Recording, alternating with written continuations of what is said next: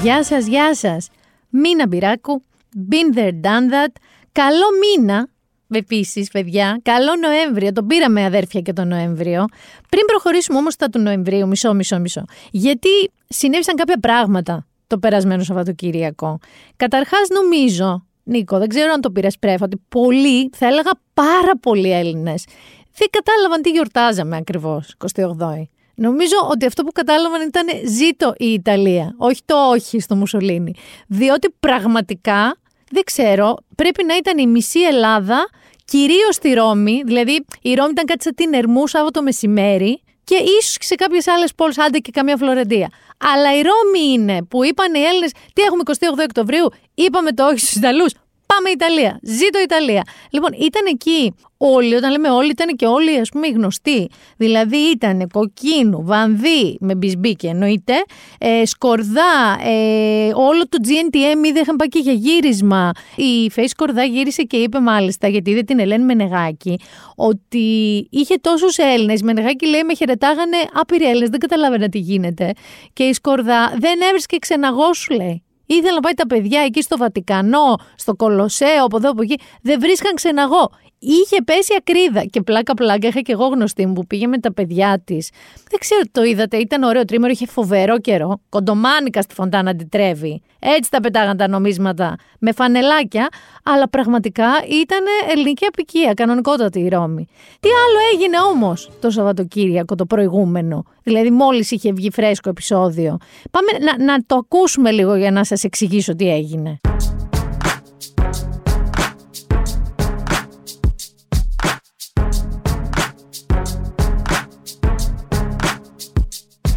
Έχουν περάσει μήνες που είσαι μακριά μου Και έχει θολώσει κούκλα που είχα στη βιτρίνα μου Μας σε ψάχνω απέγνωσμένα στην Αθήνα μου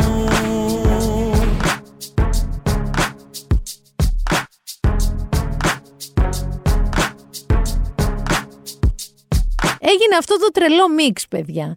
Καταρχάς έγινε αναβολή, όχι ακύρωση, αναβολή. Έγινε αναβολή της συναυλίας του Σαββάτου, Αργυρού 50 Cent, εντάξει, την οποία δεν ξέρω, πολύ ηρωνευόσασταν και έλα τώρα 50 Cent, αυτό αργυρός. Και ξαφνικά βλέπω εγώ στα βίντεο, Νικό, 50.000 που δεν το θεωρούσαν και τόσο αστείο. Είχε βουλιάξει το γήπεδο. Το ΆΚΑ, ε. Εν τω μεταξύ, πήρε αναβολή για την Κυριακή για τεχνικούς λόγους, λόγους ασφαλείας, δεν θυμάμαι γιατί. Και εκεί λέω, Ωχ, Τώρα από Σάββατο που άλλος έρχεται φορτσαρισμένος γιατί σου λέει: Έχω την Κυριακή να ξεκουραστώ και πάρα πολλά πιτσιρίκια θέλανε να πάνε. Τελικά Κυριακή δεν νομίζω ότι κανείς δεν πήγε που είχε εισιτήριο. Και μάλιστα θέλω να σου πω και κάτι άλλο. Δεν είχαν πάει τόσο για το 50 Cent όσο για τον Αργυρό. Και δεν νομίζω ότι ο Κωνσταντίνος Αργυρός είχε ποτέ κατά νου ότι θα μετρήσει, ας πούμε, αυτό που λέμε τις δυνάμεις του σε γήπεδο με τόση χωρητικότητα και τόσο κόσμο. Ε, δοθήκανε, λέει, και κάποια λεφτά από τον ΕΟΤ για αυτή τη συναυλία. Ε, κάπου 75.000, έχω διαβάσει, ή 90.000 ευρώ. Με προποθέσει να ακολουθήσει και να ποστάρει και ο Κωνσταντίνος Αργυρός και ο 50 Cent τους αρμόδιους φορείς στα social media. Παρ' όλα αυτά, εγώ έχω να πω ότι εντυπωσιάστηκα. Βέβαια, επειδή εγώ είμαι εξής χάπα Πάντα εντυπωσιάζομαι με διάφορα πράγματα. Μετά διάβαζα ότι ψέματα λέγανε. Να δες εδώ άδειες κερκίδες. Εγώ δεν είδα άδειες κερκίδες στα βιντεάκια. Δεν ξέρω τι γίνεται, αλλά ξέρω ότι άδειο ρε παιδί μου δεν το έλεγες στο ΑΚΑ εκεί. Δεν το έλεγες. Τι άλλο συμβαίνει όμως τώρα, Νοέμβριο μήνα. Λοιπόν, τι συμβαίνει. Συμβαίνει ακόμα καλοκαίρι, παιδιά. Θέλω να σας πω εγώ. Συμβαίνει καλοκαίρι κανονικότατο, μάλλον γαϊδροκαλόκαιρο το λένε από το πείσμα του. Εντάξει. Εγώ θέλω να σας πω ότι ήμουνα πολύ πιστή σε αυτό που σας είπα ότι θα έκανα. Δεν ξεμυαλίστηκα με καφέδες και βόλτες. Ε, έκατσα και έκανα ντουλάπες. Δηλαδή εγώ αυτή τη στιγμή με τους 27 βαθμούς που έχει έξω έχω χειμωνιάτικα. Όλα τα χειμωνιάτικα και τα βαριά χειμωνιάτικα. Έχω κρατήσει κάτω τα μαγιό θέλω να σας πω και όλη η διαδικασία των ντουλαπών που έφτιαξα πήγε ακριβώς όπως σας είπα. Δηλαδή, ακριβώς έτσι. It is the most important part of the KonMari method to choose the item that spark joy for you.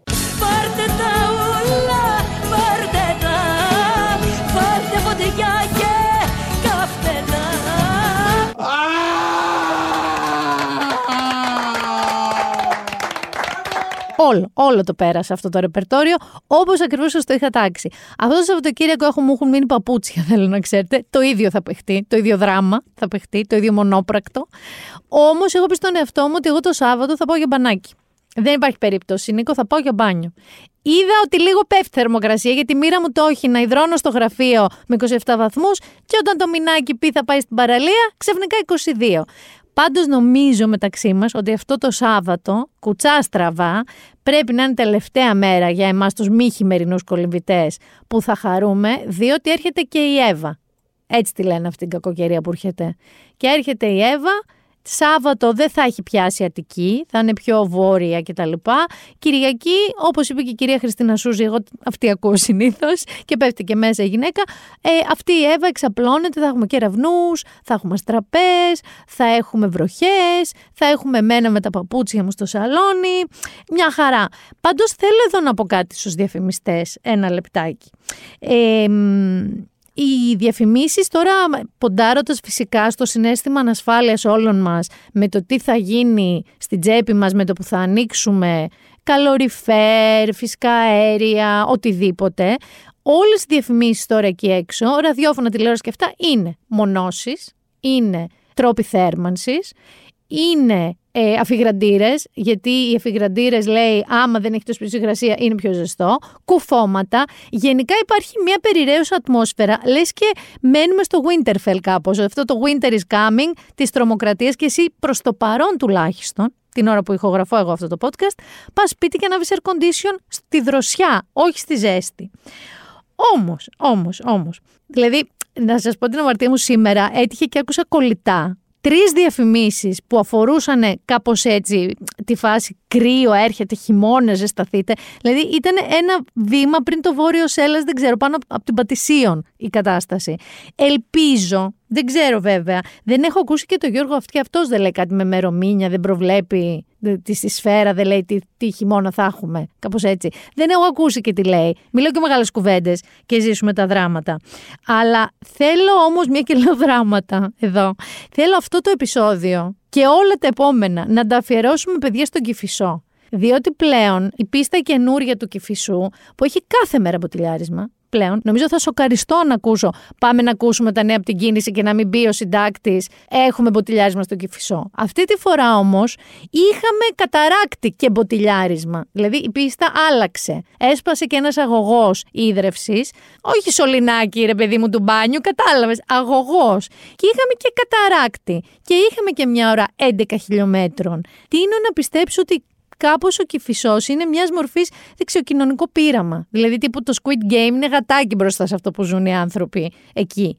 Λοιπόν, και επίσης ε, ε, σκεφτόμουν μόνη μου ότι μετά την πλημμύρα, μετά τον καταράκτη, δεν ξέρω, μπορεί να τους πετάξουν λιοντάρια, μπορεί να τους πετάξουν τον κοντζίλα, μπορεί να τους πετάξουν τεράστια στολίδια, τεράστιες σφαίρες, ολόκληρες σφαίρες ασημένιες, στολίδια χριστουγεννιάτικα, όπως την πάτησαν στο Λονδίνο, είδες τι έγινε που πάθανε μια δική τους κακοκαιρία με πολύ, πολλά μποφόρια και την παραμονή του στολισμού της Oxford Street. Εκεί είχαν λοιπόν το έβριμά τους ήταν κάτι γιγαντιές μπάλες, ασημένιες.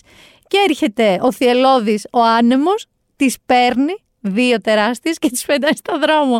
Και είναι οδηγός, γιατί εγώ είδα ένα βιντεάκι, ψάξτε το online, από οδηγό που προσπαθεί ενώ οδηγεί ξαφνικά να αποφύγει μια γιγαντιαία ασημένια σφαίρα στο λίδι χριστουγεννιάτικο. Και, και λέει fuck me ο άνθρωπος, δηλαδή είναι ένα βήμα πριν τους πετάνε ε, αυτά τα πράγματα. Ε, δεν ξέρω, τους δράκους ε, των Ταργκάριεν να τους πετάνε ελέφαντες, δεν ξέρω παιδιά εκεί στο Κηφισό. Καταλαβαίνω ότι για κάποιους είναι ίσως η μόνη οδός που μπορείτε να πάρετε για να πάτε από ή προς δουλειά ή σπίτι. Αλλά νομίζω πραγματικά ότι όλες οι άλλες οδοί και λεωφόροι είναι καλύτερες. Όλες. Δηλαδή, ακόμα και η Κυφυσία που πήγα εγώ χτες, ξεκίνησα Νίκο μου από το κολονάκι στις 7. Εντάξει, και έφτασα στην Κυφυσιά στις 9 παρα 10. Χωρίς να έχει συμβεί κάτι. Δεν είχε συμβεί κάτι στην Κυφυσίας, δεν είχε σπάσει αγωγός, δεν υπήρχε τίποτα στην Κυφυσίας. Υπήρχε απλά ατελείωτη κίνηση. Και θα μου πεις, κούκλα μου αλήθεια, έλα να σου δείξω, ας πούμε, την πόλη σου. Είχα καιρό, παιδιά, να ανέβω τόσο βόρεια ξαφνικά. Αλλά πραγματικά νομίζω ότι ακόμα και έτσι καλύτερα από τον Κυφισό είναι. Δηλαδή, προσπαθήστε να το αποφύγετε. Δεν ξέρω τι, τι να πω. Λοιπόν, ακούστε τώρα μια και είπαμε για Λονδίνο και τις σφαίρες. Θα μείνω λίγο πριν πάμε στην ξενιτιά, ένα τσικ, θα μείνω Λονδίνο, για να μην το επαναφέρω μετά. Δεν ξέρω αν ξέρεις Νίκο τι είναι το tampon gate το ταμπον, να το πω. Το τάμπαξ. Ξέρεις, ξέρεις τι είναι, αλλά δεν ξέρεις το gate. Λοιπόν, ακούστε τώρα. Γιατί θα το δείτε όσο νούπο. Την Τετάρτη νομίζω βγαίνει το, η, η σεζόν του Crown καινούρια. Λοιπόν, ακούστε τι είχε γίνει. Έρχεται η πέμπτη σεζόν. Ωραία, του The Crown. Εκτός του ότι μέσα σε αυτή τη σεζόν την οποία την τρέμει η βασιλική οικογένεια θα αναφερθεί και η σχέση του Φίλιππου με μια γυναίκα άλλη από την Ελισάβετ προφανώς σε μια συνέντευξη που είχε δώσει η πριγκίπισσα Νταϊάννα στον ε, Μαρτίν Μπασίρ του BBC που είχε υποσχεθεί τον BBC ότι δεν θα ξαναπροβληθεί ποτέ, την επαναφέρει, αλλά κυρίως αναφέρεται στο Tampon Gate. Λοιπόν, αυτό τι είναι τώρα το Tampon Gate; Άρε βασιλιά Κάρολε, άρε Κάρολε. Λοιπόν, η βασιλική νυν σύζυγος Καμίλα, εντάξει, ε, μαζί με τον Κάρολο είχαν ζήσει ένα στιγμιότυπο και μαζί τους όλοι οι Βρετανοί και μη σας πω και όλος ο κόσμος. Το 1989 αυτό βγήκε τέσσερα χρόνια μετά λοιπόν. Είχαν ένα πάρα πολύ άβολο τηλεφώνημα. Όχι για τους ίδιους, ήδη μια χαρά το ζήσανε. Στην πραγματικότητα, σε αυτό το πριβέ τηλεφώνημα, το οποίο ήταν δύο εραστές που είχαν έτσι ένα spice τηλεφώνημα, ο Κάρολος εξέφρασε την επιθυμία του στην Καμίλα να μετενσαρκωθεί σε ταμπών, συγκεκριμένα σε τάμπαξ, για να ζει μέσα της. Συγγνώμη, είναι όσο πιο κομψά μπορώ να σας το πω, χωρίς, όχι χωρίς να σας δημιουργήσω εικόνες, βασικά συγγνώμη για τις εικόνες που σας δημιουργώ. Είναι ένα αληθινό σκάνδαλο. Όσο και αν λέει ότι το The Crown είναι λέει, μια φανταστική δραματοποίηση εμπνευσμένη από αληθινά περιστατικά, το Tampon Gate είναι απολύτως αληθινό σκάνδαλο. Εντάξει, που συντάραξε τους Βρετανούς το 1993. Και μάλιστα όχι απλά βγήκε και θα σας πω πώς έγινε. Ένας τύπος εραστέχνης έτσι πειρατικά, πειρατικού ραδιοφώνου όπως ήταν εκεί και έψαχνε στα ραδιοκύματα για κάποιο λόγο άκουσε αυτό το τηλεφώνημα. Εξάλεπτο. Και το κατέγραψε. Και το πούλησε στο περιοδικό People και έγραψε όλη την απομαγνητοφώνηση στο People και μάλιστα μετά μπορούσαν και σε ένα συγκεκριμένο link που δίνανε να ακούσουν και το ηχητικό. Όλο αυτό το ηχητικό. Δεν θα σας διαβάσω όλο το διάλογο τώρα, δεν έχει νόημα. Αλλά η αλήθεια είναι ότι, οκ, μπορεί και να γελάμε, αλλά απ' την άλλη, αυτοί μεταξύ τους εκείνη την ώρα κάναν αυτό. Θέλω να όλοι να σταθούμε ένα λεπτό πριν τον κοροϊδέψουμε τον Κάρολο, που εντάξει, εγώ το έχω εύκολο. Αλλά πριν το κάνουμε, θέλω να σκεφτούμε διάφορα τηλεφωνήματα που έχουμε κάνει στη ζωή μας και που αν κάποιος τα τσίμπαγε παράνομα και τα δημοσιοποιούσε, την τροπή που θα νιώθαμε. Ε, ο Κάρολος σκεφτείτε πόσο δημόσιο πρόσωπο ήταν, πόσο στη σφαίρα του δημόσιας ζωής ήταν, πόσο τον περιμέναν όλοι στη γωνία και πόσο όλο αυτό και το να ακούς και το ηχητικό το τηλεφώνημά του με την Καμίλα, πόσο ντροπιαστικό ήταν. Και μάλιστα, δεν λέω τώρα για τον κάθε πολίτη που έχει την περιέργεια, curiosity kill the cat, λέω για τα μέσα, το πώς το χειρίστηκαν. Παρόλα αυτά, εσείς θα το δείτε δεν θα σας πω το διάλογο. Δείτε όταν βγει το The Crown, θα δείτε και το διάλογο, θα τα δείτε και όλα. Και θα μείνω λίγο ακόμα στο Λονδίνο, μάλλον σε έναν Βρετανό. Θυμάστε που λέγαμε για τον James Corden και όλο αυτό το σάγκα που είχε ξεκινήσει με τον Μπαλτάζαρ το εστιατόριο στη Νέα Υόρκη που τον ε, έδιωξε, του απαγόρευσε ξανά την είσοδο, μετά τον ξαναδέχτηκε, μετά τον ξαναπαγόρευσε και άρχισαν και διέρεαν πληροφορίες για τον James Corden που ξαναλέω δεν συμπαθώ ότι είναι λίγο έλενη περίπτωση, λίγο γλυκούλης γλυκούλης αλλά οχιά, δημούτσουνη. Λοιπόν, υπέπεσε σε ένα καινούριο λάθος, Λοιπόν, το οποίο δεν είναι για θάνατο. Αλλά δεν μπορώ να δεχτώ και τη δικαιολογία του. Γιατί αν είσαι comedian, αν είσαι παρουσιαστής, ε, δεν γίνεται να μην έχεις ακούσει ή να μην έχεις δει ένα από τα πιο γνωστά αστεία ενός πάρα πολύ γνωστού stand-up comedian και παρουσιαστή. Τι έγινε τώρα; Έκανε ένα αστείο στην εκπομπή του The Late Late Show σχετικά με το Twitter. Που θα έρθουμε και εκεί. Που ο Elon Musk το περιγράφει ως την πλατεία του χωριού. Το Twitter. Είναι, λέει, like the town square της πόλης. Και στην προσπάθεια του να πει ότι όχι δεν είναι έτσι ακριβώς γιατί το Twitter είναι τύπου άγριο και σαρκοφάγο και δεν ξέρω εγώ τι άλλο, έκανε αυτό το αστείο. Εγώ θα σας το βάλω σε αντιπαραβολή με το ακριβώς ίδιο αστείο του Ricky Gervais. Δηλαδή, ακριβώς, μόταμο, όχι εμπνευσμένο από σαν το The Crown, λέξη προς λέξη. Για ακούστε το. Because if someone puts up a poster in a town square that says guitar lessons available That's like going into a town square, seeing a big notice board, and there's a notice guitar lessons. Like, you don't get people in the town go, I don't want to play the guitar! and you go, but I don't fucking want guitar lessons. I mean, that sign wasn't for you. It was for somebody else. You don't have to get mad about all of it. Fine, it's not for you then. Just walk away. Don't worry about it. Είναι ακριβώς, είναι το ίδιο αστείο. Είναι οι ίδιες λέξεις. Λοιπόν, ακούστε τώρα εδώ τώρα, γιατί θα μου πείτε, Α, τον απαταιώνα, Α, τον έτσι, Α, τον αλλιώς. Μαζί σας θα πω και θα σας πω γιατί. Ο ίδιος το χειρίστηκε λέγοντας ότι κατά λάθος είπα ένα αστείο ακριβώς του Ρίκη Ζερβέ. Δεν το γνώριζα ότι είναι δικό του, αλλά ήταν brilliant και προφανώς ήταν brilliant γιατί ήταν δικό του. Άρες, μάρες, κουκουνάρες. Ούτε εξήγησε πώς βρέθηκε στα χέρια του. Λοιπόν, συνήθως θέλω να ξέρετε ότι όλοι οι comedians και οι παρουσιαστές δεν κάθονται το βράδυ σπίτι τους με το τετραδιάκι τους και γράφουν τα αστεία τους και πάνε και τα λένε. Υπάρχει αυτό που λέμε το The Room, το δωμάτιο με τους writers, που αυτοί γράφουν τα αστεία, τα βλέπει ο παρουσιαστής, τα εγκρίνει, δεν τα εγκρίνει και κάπως έτσι στείνονται οι χιουμοριστικές εκπομπές. Εικάζουμε λοιπόν ότι ένας από τους writers του Κόρντεν έκλεψε αυτούσε το αστείο του άλλου και του το έδωσε. Α πούμε ότι έγινε έτσι. Ο άλλος δεν το έχει δει. Γιατί σου λέω, μέχρι και εγώ το ήξερα αυτό το αστείο. Δεν γίνεται να σε παρουσιαστή και κωμικός και να μην ξέρεις αυτό το αστείο. Ο Ρίκης Ζερβέ ανέβασε ένα τουιτάκι που λίγο τον ηρωνευόταν, το κατέβασε μετά και τον ψιλοϊποστήριξε. Ο ίδιος ο Ζερβές. Οπότε, έχοντας τελειώσει μετά του Λονδίνου, είναι η ώρα της ξενιτιάς, είναι η ώρα του Καζατζίδη και επιστρέφω. Το ψωμί της ξενιτιάς είναι πικρό Το νερό της θολό και το στρώμα σκληρό Και επιστρέφω Λονδίνο. Γιατί εννοείται ότι θα επέστρεφα με Λονδίνο. Με Βρετανία επιστρέφω συγκεκριμένα. Λοιπόν, έχω τη Μάρθα που είναι Λονδίνο-Λονδίνο. Μου λέει ότι παρά τον καιρό και τη μουντίλα που ζει εκεί, είναι πέντε χρόνια, αλλά δεν το αλλάζει με τίποτα γιατί είναι, λέει, multi-ethnic ζωντανό και happening.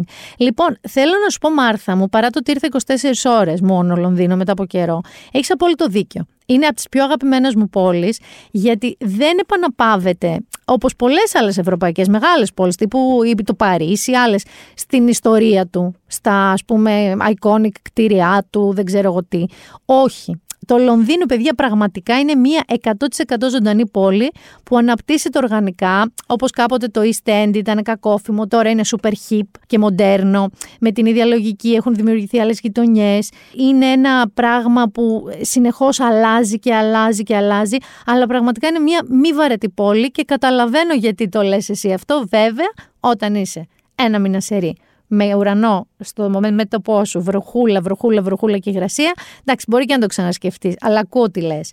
Επίσης, να δώσω φιλιά στον Κωνσταντίνο από Μπαθ. Τα έχουμε ξαναπεί για τον Μπαθ, είναι πάρα πολύ ωραίο. Φιλιά πολλά και σε σένα. Θα μείνω λίγο Ευρώπη, θα πάω στην Τζέννη που μας άκουσε στη Μαδρίτη που Νίκο αντί για τρίμερο πήγε και το έκανε εξαήμερο και πάρα πολύ καλά έκανες. Τζέννη, παρεπιπτόντως και εσείς οι υπόλοιποι, επειδή θα πάω μια Μαδρίτη, εγώ έχω κανονίσει μια Μαδρίτη. Άμα έχετε tips, μη μου πείτε τώρα το Σοφία Ρέινα, το μουσείο και το Πράντο, πείτε μου τίποτα πιο ψαγμένο. Κάνε ένα tapas bar, ξέρετε, πείτε μου κάνα info για Μαδρίτη. Λοιπόν, φιλιά Τζενού. Ε, θα αλλάξω λίγο ήπειρο. Θα πάω μια United States of America στη φίλη την Εύη που ζει στη Βοστόνη, που πήγε λέει για σπουδές πριν χρόνια και έμεινε για πάντα ευτυχισμένη έκτοτε.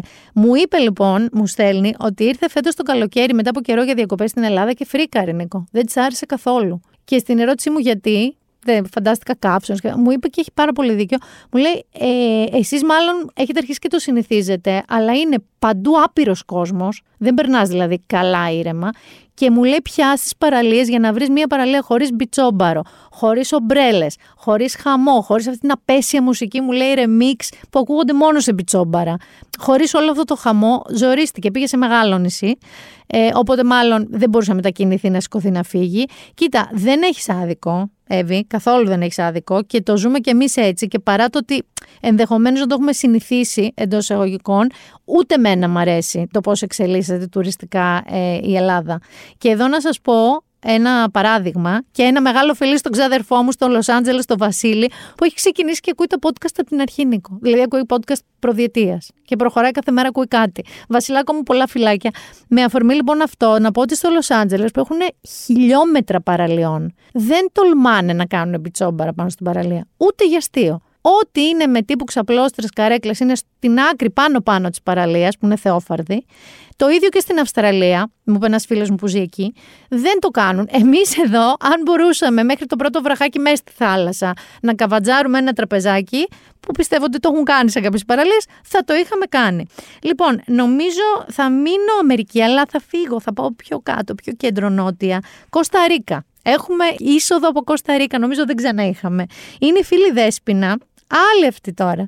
Μας ανακάλυψε, λέει τώρα εκεί, επειδή έχει τεράστιες διαδρομές, μου στείλε και βίντεο. Είναι πάρα πολύ ωραία η Κωνσταντίνα.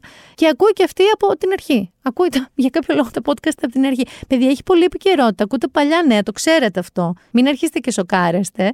Και είναι, λέει, τώρα στα επεισόδια της καραντίνας. Ούτε θυμάμαι τι λέγαμε στα επεισόδια της καραντίνας. Το έχω αφήσει πίσω μου. Δεν θα έπρεπε, βάσει του τι έρχεται, θα τα πούμε πιο μετά. Και πετάγομαι στον νικητή θα πούμε ότι θα δίνουμε και ένα νικητή, ας πούμε, της ξενιτιάς.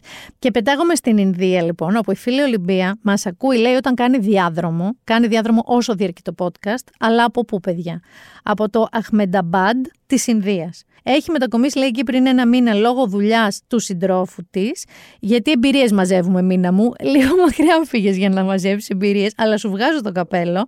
Μου λέει ότι ήταν την Παρασκευή που μου στείλε το μήνυμα, ήταν η δεύτερη μέρα του νέου έτους τους, με 39 βαθμούς, αρχή χειμώνα, και το χειρότερο λέει που φτάνει είναι 29 βαθμούς το πιο κρύο. Και λέει θα έκανε τα πάντα για να αποφύγει τα χειμερινά. Δεν έχω σκεφτεί Ολυμπία μου τη μετακόμιση ή τη μετανάστευση ακόμα. Δεν το έχω σκεφτεί. Το εξετάζω όμως σαν ιδέα. Λοιπόν, και μια και είμαστε τώρα εδώ στα ΟΠΑ, είμαστε στα ταξίδια, έχουμε πάει Κοστέζρικες, Ινδίες, Βοστόνες, χαμό. Ε, σας έχω λοιπόν travel ένθετο εδώ πέρα. Σας έχω travel ένθετο που είναι ένα ταξίδι, αφορά μάλλον ένα ταξίδι το οποίο πάρα πολλοί από εμάς, βασικά δεν έχω ακούσει και κανέναν που να μην το έχει στη λίστα του.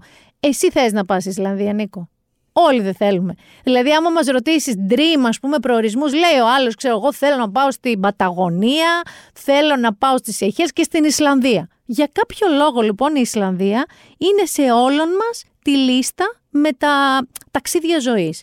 Έχω λοιπόν ένα φίλο, έναν εκπληκτικό φωτογράφο και φανταστικό παιδί, τον Κοσμα τον Κουμιανό, ο οποίος μόλις γύρισε από Ισλανδία και του λέω: Έχει συγκλονιστικές φωτογραφίες. Θέλω να μείνετε συντονισμένοι, διότι την Κυριακή θα έχουμε μεγάλο αφιέρωμα με τις φωτογραφίες του στην Ισλανδία στο One Man. Αλλά προς το παρόν θέλω να απολαύσετε τον Κοσμά και την εμπειρία του να μάθουμε επιτέλους γιατί στην ευχή γίνεται χαμός με την Ισλανδία.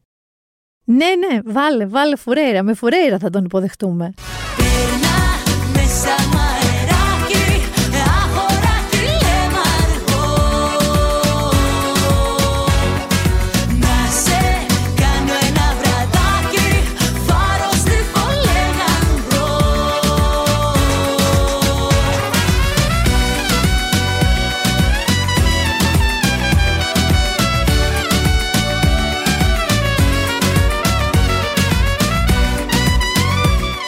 Γεια σου Κοσμά. Γεια σου Μίνα. Θα ξεκινήσω με μία ερώτηση που το είπα και στον πρόλογο. Γιατί πιστεύεις ότι όλοι, σε όλες τις συζητήσεις, όταν λέμε με dream μέρη που θέλουμε να πάμε και μπορεί να πούμε από τη γη του πυρός, αλλά πάντα λέμε και την Ισλανδία. Εσύ ήσουν έτσι πριν πας; Ήμουνα κι εγώ. Ήμουνα, ήμουνα αν θέλεις θύμα αυτού του μύθου. Γιατί πιστεύεις ότι θέλουμε όλοι να πάμε στην Ισλανδία; Εσύ γιατί ήθελες; Γιατί τελικά ο μύθος είναι αλήθεια. Ναι, αλλά από πού ξεκίνησε, το έχεις σκεφτεί ποτέ αυτό; Πώς η Ισλανδία έχει παρισφρήσει στους κύκλους του Σεϊχέλες, κάτι ακραία μέρη; Είναι ακραίο μέρος. Είναι ακραίο μέρος. Και είναι ένα μέρος το οποίο είναι, αν θέλεις, άξια φωτογραφίσιμο. Ανά πεντάλεπτο, ανά πεντάλεπτο. Δηλαδή, Οδηγάς πέντε λεπτά είναι κάτι άλλο. Οδηγάς άλλα δέκα είναι κάτι άλλο. Οδηγάς μισή ώρα είναι κάτι άλλο. Ακόμα και για σένα που είσαι φωτογράφος, δηλαδή που θεωρητικά δεν είναι τίποτα. Έχεις δει πράγματα, έχεις φωτογραφίσει πράγματα. Θα σου πω, η κουβέντα μας με τον πολύ καλό μου φίλο τον Κώστο όταν πήγαμε εκεί ήταν κάποιες φορές να μην μπορούμε καν να φωτογραφίσουμε. Δηλαδή, κάθεσαι, το βλέπεις, νιώθεις αυτό το, το δέος και λες, άστο, μύρισε το, δες το, νιώστο, δεν μπορεί να αποτυπωθεί. Δεν πρόκειται να αποτυπωθεί. Μμ, με τίποτα. αυτό είναι από τα πράγματα λοιπόν που ελάχιστα μέρη στον κόσμο Ισχύει. μπορείς να το πεις Ισχύει. αυτό. Ότι... Σε άλλο ένα μου έχει τύχει. Πού, Νότια Αφρική. Πού όμως; Από το ακροτήριο της Καλής Ελπίδος μέχρι όταν πήγα για σαφάρι, μέχρι τα μέρη που είδα, γενικά όλη η Νότια Αφρική είχε ένα δέος από μόνη της. Άρα συμφωνείς, γιατί και εγώ είμαι αυτής της λογικής, ότι το μόνο πράγμα πλέον που είμαστε εξαρτημένοι από από το κινητό είναι στο χέρι μονίμως, που μπορεί να σε κάνει να πεις Άστο να πάει στο διάλογο, δεν γίνεται, να Είναι τα ήδη- αφήσεις, είναι η φύση. Είναι ακριβώς, είναι η ίδια η φύση, γιατί μόνο η φύση μπορεί να σου προκαλέσει τόσο μεγάλο δέος και απ' την άλλη να σε κάνει να νιώσεις πόσο μικρός και τίποτα είσαι. Δεν θα πάμε στα. Έχεις foreplay πριν Οκ. φτάσουμε σε αυτά. Οκ, Λοιπόν, οκ. δεύτερον ερώτηση. Είναι ακριβό ταξίδι, γιατί ε, το άλλο που είτε είναι μύθος είτε όχι είναι ότι είναι ένα ακριβό ταξίδι από τα εισιτήρια μέχρι τα όλα πάντα εκεί. Σίγουρα δεν είναι ένα φτηνό ταξίδι. Είναι ένα ταξίδι ε, προς ακριβό θα έλεγα και ανάλογα πώς θες να το ζήσεις. Δηλαδή αν θες να νοικιάσεις ένα, καλό, ένα πολύ καλό αυτοκίνητο για να εξε- εξερευνήσεις τη χώρα θα πληρώσεις αρκετά χρήματα. Η βενζίνη είναι πολύ ακριβή, το φαγητό και τα τρόφιμα γενικότερα είναι πολύ ακριβά. Αν Τι δεν είναι, δεν, δεν έχει ε, πει τίποτα το νερό, ας Το πούμε. νερό, ας πούμε, έχει normal τιμή. το, το νερό και η μπύρα. Όλα τα υπόλοιπα είναι, είναι πολύ ακριβά. Αλλά μ, πραγματικά η εμπειρία που παίρνεις σε αυτό το μέρος, επειδή είναι τόσο μοναδική, δεν ε, λες αξίζει. Σε πάω βήμα-βήμα. Λοιπόν, Ναι. ωραία. Άντε και έχεις μαζέψει λοιπόν το budget σου εσύ και λες το κάνω το ταξίδι. Τι πακετάρεις; Λοιπόν, εγώ σε ό,τι crime, γιατί η μόνη μου εμπειρία από Ισλανδία είναι όπου πετύχω, επειδή είναι trend τώρα τα Nordic Noir. Δηλαδή, όλες αυτές οι crime σειρές που είναι ε, Σκανδιναβίες και έχει πολύ Ισλανδία, έχω παρατηρήσει ότι οι άνθρωποι εκεί κυκλοφορούν με ζεκάρ pullover, μπότες και παρκά. Άρα, πακετάρεις, ας πούμε, βαλίτσα με τέτοια ρούχα ή παίρνεις, ας πούμε, σε κορίτσι και ένα φόρεμα και μια γόβα, θα τα βάλεις πουθενά; Η αλήθεια είναι το Reykjavik έχει νυχτερινή ζωή. Αλλά έχει νυχτερινή ζωή, δηλαδή εγώ λίγο δεν βγήκα, απλά επειδή το ξενοδοχείο μου για τις μέρες που έμεινα στο Reykjavik ήταν στο κέντρο, σαν να λέμε ότι έμενα κάπου κοντά στο Σύνταγμα, η, νυχτερι- η νυχτερινή ζωή είναι τύπου μάλια. Α, είναι κατά Είναι τέτοια. Οπότε αν θες να το ζήσεις... με- Κουδούνι και Ναι. στα τέσσερα στο χιόνι. Ακριβώς. Ωραία. Οπότε αν θες να το ζήσεις, ναι, πάρει και μια γόβα και ένα φόρεμα, υπάρχουν clubs, υπάρχουν αυτό που, που μπορείς να το ζήσεις. Πιστεύεις ότι, μ, ρε παιδί μου, α, από τουρίστες είχε καταρχάς όταν πήγες εσύ; Ήτανε τέλος τη σεζόν, Αυτό είναι η επόμενη ερώτηση μου. Πότε είναι το high season του να πας, πότε είναι μια καλή εποχή να πας στη Ισλανδία; high season δεν θα πρότεινα σε κανένα να πάει, γιατί είναι σαν να πω σε κάποιον να πάει στη Σαντορίνη τον Αύγουστο. Οκ. Ε, το peak season για την Ισλανδία είναι ο Ιούλιος και ο Αύγουστος. Εκεί δεν νυχτώνει ποτέ. Είναι, είναι μέρα από τις 3 μέχρι τις 12 το βράδυ, λίγο πέφτει ο ήλιος και ξαναβγαίνει. Αλλά εκεί, ειδικά τον Ιούλιο, όταν μίλησα με locals, είναι το, το peak. Είναι όλοι οι τουρίστες είναι εκεί. Ε, και το εκεί είναι το Reykjavik ή είναι και παντού. Είναι και παντού. Γιατί ουσιαστικά μ, η ενδοχώρα είναι προσβάσιμη, ενώ τώρα που πήγα εγώ η ενδοχώρα δεν είναι προσβάσιμη, λόγω Α. του λόγω πάγου, χιόνι. Α, ε, ναι. Τώρα κιόλας, ε. Μμ, μμ. Γιατί εσύ πήγες τώρα Οκτώβριο στην ουσία. Ε, ναι, αλλά είναι εκεί πάνω. Είναι οπότε εκεί δεν- πάνω, είναι δεν- εκεί πάνω. Δεν είναι ο δικός μας Οκτώβρης. Εγώ θεωρώ ότι οι off-season εποχές, βλέπε Πάσχα, δικό μας τώρα Σεπτέμβρη-Οκτώβρη, είναι καλύτερα για να το ευχαριστηθείς. Και λίγο να έχεις την άπλα σου και την ηρεμία σου να δεις πράγματα. Ακριβώς. Ερώτηση τώρα. Είναι ένα ταξίδι που το συνιστάς με κολλητό ή ζευγάρι; Είναι ένα ταξίδι που το συνιστώ με κάποιον που περνάς ωραία. Που περνάς ωραία και είναι περιπετειώδης. Γιατί, ας πούμε, εγώ. Καλά, εσύ κάνεις και κάποια πράγματα, θα φτάσουμε σε αυτά. Οκ. Αλλά είναι ένα ταξίδι δύστροπο που θέλει περπάτημα, θέλει να έχεις και λίγο φυσική κατάσταση ή το κάνεις όλο. Είναι ένα, Αυτοκινητάτο. Σε, σε αυτό που λέω όλους, είναι ένα πολύ εύκολο ταξίδι. Είναι ένα πολύ βατό και όπου χρειαστεί να κάνεις. αν θέλεις να περπατήσεις λίγο παραπάνω. Αθλοπαιδιές. Ναι, είναι εξίσου εύκολο. Δηλαδή, το πιο hardcore, αν θέλεις, που κάναμε εμείς ε, ήταν ε, μ, να περπατήσουμε, ξέρω, σχεδόν δι- δύο ώρες. Μία ώρα πήγαινε, μία ώρα έλα. Εντάξει, αυτό είναι που, που σου λένε να πας σε μια παραλία, ρε παιδί μου, στην Ηρακλιά και το αυτό, περπατάς. αυτό δεν είναι κάτι. Και πόσο μάλλον και το τοπίο στο οποίο περπάταγες. Ε, Είναι αυτή η λίμνη που περπατάει παγωμένη. Υπήρχε και αυτό, δεν το έκανα. Εγώ περπάτησα πάνω στον παγετώνα. Μου δώσανε, δηλαδή έβαλα στο, στο, στα παπούτσια μου καρφια για να περπατήσω. Στα δικά σου ή φορέ άλλα; Στα δικά μου. Ωραία. Στα δικά μου έβαλα καρφιά, περπάτησα πάνω στον παγετώνα για να βρούμε μια σπηλιά να μπούμε μέσα και στη συνέχεια να βρούμε ένα φαράγγι, το οποίο ήταν μαγικό, και να μπούμε μες στο φαράγγι και να, να περιπλανηθούμε. Όπου το φαράγγι είναι ακριβώς το ίδιο πώς είναι το Antelope ε, Canyon στο Vegas με αυτά τα τρελά Ναι. χρώματα. Ε, το ίδιο με πάγο. Αλήθεια. Ναι, Με ναι. χρώματα στον πάγο. Μπλε. Ήταν όλο μπλε. Ερώτηση τώρα, γιατί έχουμε πάει ε, μερικά βήματα μπροστά. Είναι από τα ταξίδια Ισλανδία. Εγώ δεν είμαι καθόλου, είμαι, έχω CD. Δηλαδή, εγώ δεν ξεκινάω κανένα ταξίδι, ακόμα και αν πάω στην πατρα χωρίς να έχω βρει πέντε πράγματα που θέλω να δω, κάνω, πάω, ξέρεις. Δεν πάω χύμα. Οκ. Δεν είμαι αυτός ο ταξιδιώτης. Υπάρχουν όμως τέτοιοι ταξιδιώτες. Η Ισλανδία το σηκώνει αυτό, να πας απλά και να δεις τι θα σου κάτσει. Ή αξίζει να το οργανώσεις. Το σηκώνει πάρα πολύ γιατί η Μην Ισλανδία. λες τέτοια, όχι μην το λες αυτό. Γιατί; Πες ότι πρέπει να το οργανώσεις, σε παρακαλώ. Όχι, όχι, όχι, όχι. Το σηκώνει πάρα πολύ γιατί ουσιαστικά όλη η Ισλανδία είναι ένας δρόμος. Άρα είναι ένας δρόμος, συγγνώμη, Ένας δρόμος Ισλανδία. είναι. Είναι ένας δρόμος. Ένας δρόμος. Ε, Εμείς κάναμε περίπου 2.700 χιλιόμετρα. Το εντυπωσιακό με την Ισλανδία είναι το εξής. Φανταστείτε η Ισλανδία είναι όσο η Ελλάδα Α, είναι. σε μέγεθος. Α, είναι. Ο πληθυσμός της είναι ο μισός πληθυσμός που έχει η Κρήτη. Έλα, εντάξει. Ε, υπάρχει αυτό που λένε ένα app για το αν είναι συγγενείς μεταξύ τους.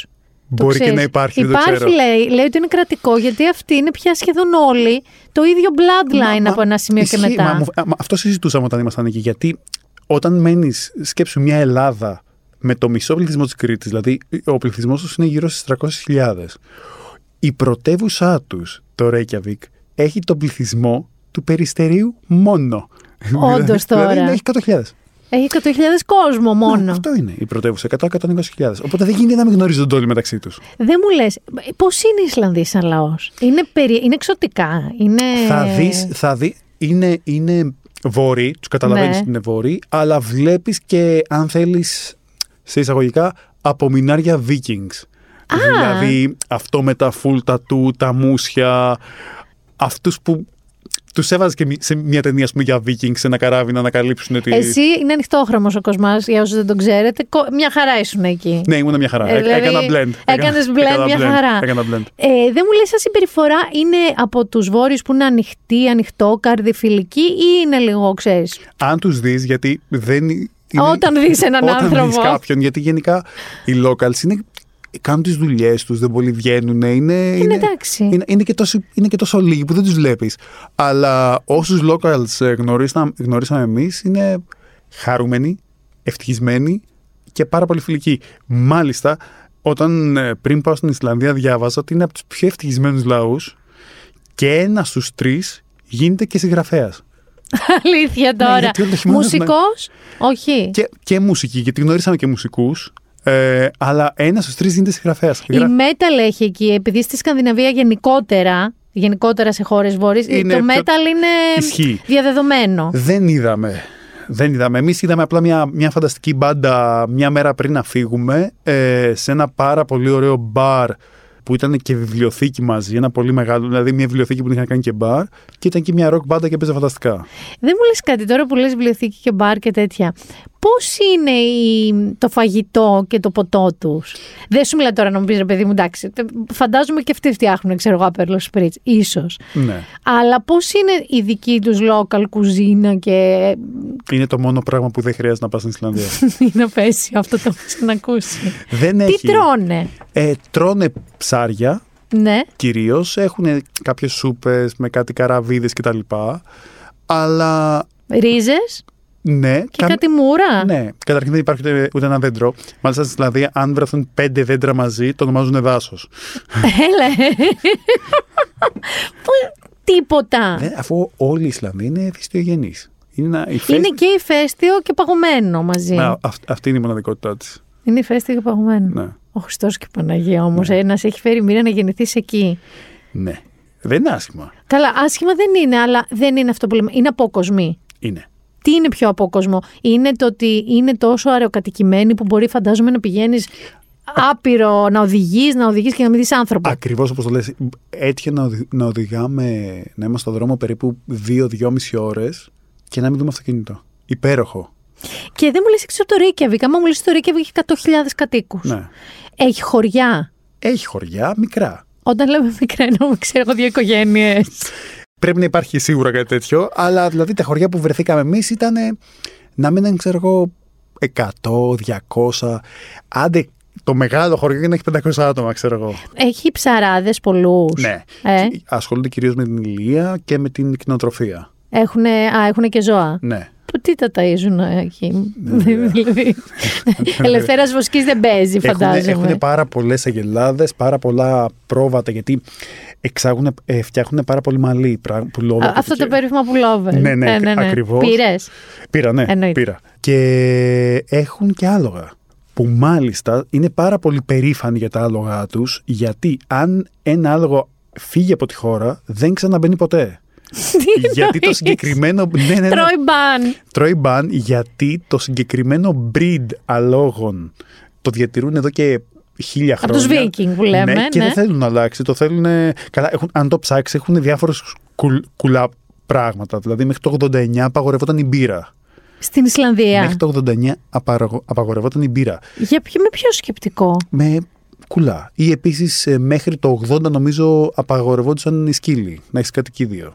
Α, δεν είναι. Ε, συγγνώμη, φίλοι και φίλοι, και δεν και πολύ στα καλά Όχι, δεν τους. είναι. Όχι, όχι, έχουν- Δηλαδή είναι, είναι λίγο. Με- μέχρι το 80 είχαν σίγουρα κάποια θεματάκια. Δηλαδή η Björk δεν, δεν είναι τυχαία από εκεί. Καθόλου. Καθόλου. Γι' αυτό και η μουσική της. Folk μουσική έχουν δική τους, δημοτική μουσική, τοπική μουσική. Με πιάνεις αδιάβαστο επειδή δεν κυκλοφόρησα πολύ σε local μαγαζιά για να ακούσω Καλά, μουσικές. φαντάζομαι εντάξει και εδώ δεν, δεν ακούς τσάμικα, ρε παιδί μου, σε μαγαζιά. ισχύει. Λέω αν. Ε, έχουν μουσεία; Έχουνε, ναι. Κυρίως ε, Μουσείο Φάλαινας, Μουσείο Καρχαρία, Μουσείο. Έχουν, έχουν. Μουσείο φάλε, φώκιας. Ναι, τα έχουν, όλα αυτά. Έχουν, ναι, έχουν διάφορα τέτοια. Και έχουν και, έχουνε και ένα μουσείο μηχανών αυτοκινήτων και ένα λεωγραφικό, αλλά κυρίως τα, τα, αν θέλεις, τα γνωστά του μουσεία κινούνται γύρω από εκεί. Φάλαινες, καρχαρίες. Ερώτηση. Ε, έχουν κάποια ή κάποιες αειδιαστικές τοπικές σπεσιαλιτές; Ναι, ναι, ναι, ναι, ναι, ναι. Γιατί μου είπες ότι ο φίλος σου Δοκίμασε. ναι. τόλμησε τη μία. Εγώ ξέρω μια άλλη. Για πες λίγο γι' αυτό. Λέγεται Χάρκλ. Χάρκλ. Χάρκλ. Είναι ένας καρχαρίας ε, που ζει στη Νορβηγία κάπου ε, στους μείον 9 ε, σε μεγάλα βάθη όπου για να μην παγώσει το αίμα του, το αίμα του είναι full στην αμμονία. Ναι. Οπότε αντιστοίχως και το κρέας του είναι πάρα πολύ τοξικό. Ναι. Οπότε πλέον η παράδοση είναι ότι δεν τους κυνηγάνε. Πάλι καλά, ναι. Ναι. Έχω, περιτά το, μα είναι για, για τροφή μόνο. Όχι, ουσιαστικά τα μεγάλα αλλιευτικά που τους πιάνουν κατά λάθος. Οκ, κατάλαβα. Τους Του- κάνουν τροφή. Ακριβώς. Και υπάρχει μια διαδικασία που τους κάνουν τύπου σαν παστούς, τους αφήνουν έξι μήνες, ε, τους βάζουν στην αρχή σε ένα κουτί, μετά τους βάζουν, ε, τους κρεμάνε για κανένα εξάμηνο να πάρουν τον αέρα τους, Οκ. Συγγνώμη και ο φίλος σου αυτό το πράγμα το έφαγε. για να φύγει η τοξικότητα λοιπόν και η αμμονία και μετά τους κόβουν αυτό Ναι. και τους τρώνε. Δεν Με κάνουν- ζεδάκι. Ναι. Τσιπουρομεζές. Ναι, αλλά μόνο στην ιδέα ότι όλο αυτό ήταν ποτισμένο με, Με αμμονία, αμμονία. Πού ξέρουμε τι είναι η αμμονία. Τσίσα. Ακριβώς. Ναι. Δεν μπορείς να φας ένα καρχαρίο. το έφαγε, έφαγε παραπάνω από μία μπουκές. ε, κατάφερε δύο. Εντάξει. Είχε, είχε- ήταν, ας πούμε, ότι tasted funky. Ναι, και μάλιστα ε, το, συγκεκριμέ... της- το συγκεκριμένο μεζέ θεωρείται πάρα πολύ καλός και προστατευτικός για το στομάχι, όπου, τι- όπου παλαιότερα τι κάναν, τρώγαν αυτό Και μετά; και δοκιμάζανε άλλα πράγματα τα οποία μπορεί να είναι τοξικά για να τους σώσει αυτό που έχουν φάει στην αρχή. Τρώνε καλά αυτοί οι άνθρωποι. Ναι. Εγώ είχα ακούσει, το είχα πει όταν είχαμε βρεθεί, Ναι. για ένα πράγμα που όταν λέει ε, βρούνε, δεν σκοτώνουν επί τούτου τις φώκιας, αλλά αν βρουν κουφάρι φώκιας, ε, οστά δηλαδή, το χρησιμοποιούν σαν μια περίεργη γάστρα, τον τίνουν με ένα περίεργο δέρμα, δεν ξέρω τι, και το χρησιμοποιούν σε μια γάστρα που μέσα κάνουν, πώς κάνουμε εμείς αυτή την ωραία κακαβιά, Ναι. την μπουγιαμπέσα, Τι- τι είναι; αυτοί μέσα όμως πετάνε κόκαλα, εντόστη, αυτά, από ό,τι μπορείς να φανταστείς ψαρίσιο τέλος πάντων, και κάνουν εκεί ένα, ο Θεός να το κάνει, δεν ξέρω τι το κάνουν. Γι' αυτό λοιπόν ήταν ο λόγος που δεν επένδυσα καθόλου στην κουζίνα της χώρας. Τι τρώγατε; Πρακτικά επενδύσαμε στο πρωινό. Τρώγατε το πρωινό του ξενοδοχείου. Οπότε επιλέγαμε σε όποιο ξενοδοχείο ή μ, τύπου κατάλημα μέναμε, σε όποιο χωριό βρισκόμασταν, να έχει πρωινό. Οπότε τρώγαμε το πρωί πραγματικά. Και παίρνατε μαζί αυγά και φρούτα, ας πούμε. Ναι. Ναι, αυτό.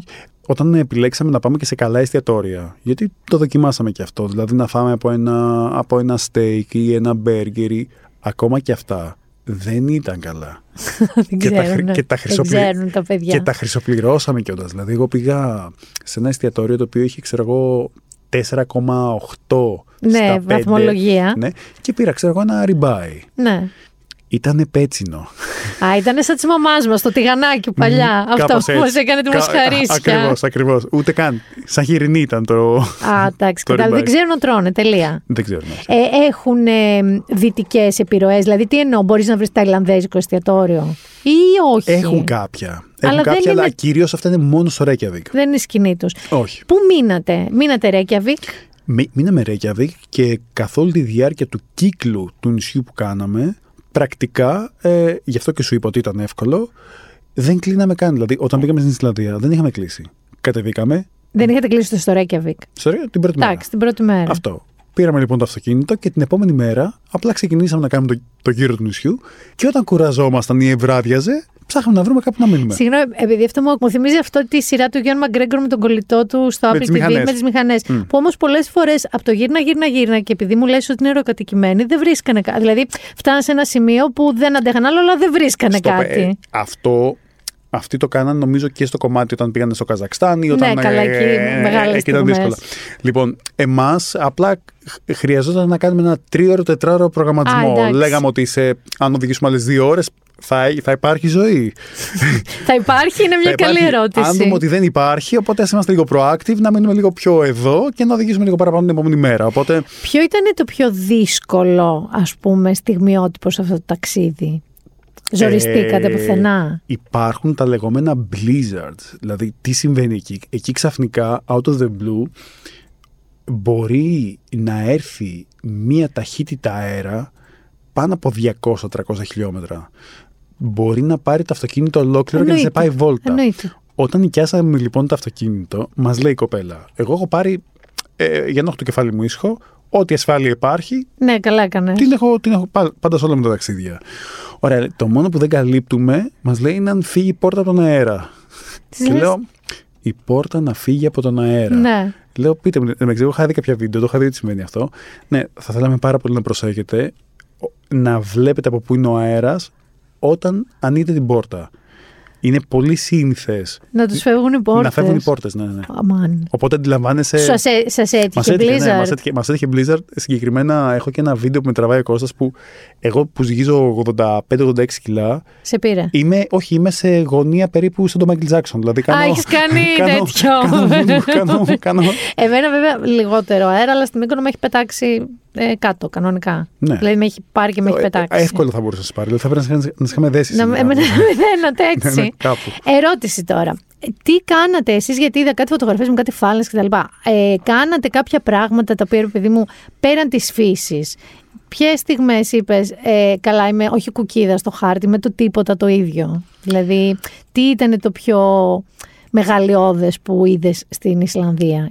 Ή- Ήταν σίγουρα ένα ήταν ε, ο Παγετώνας. Ο Παγετώνας ε, στην Ισλανδία σκέψου έχει το μέγεθος της Πελοποννήσου.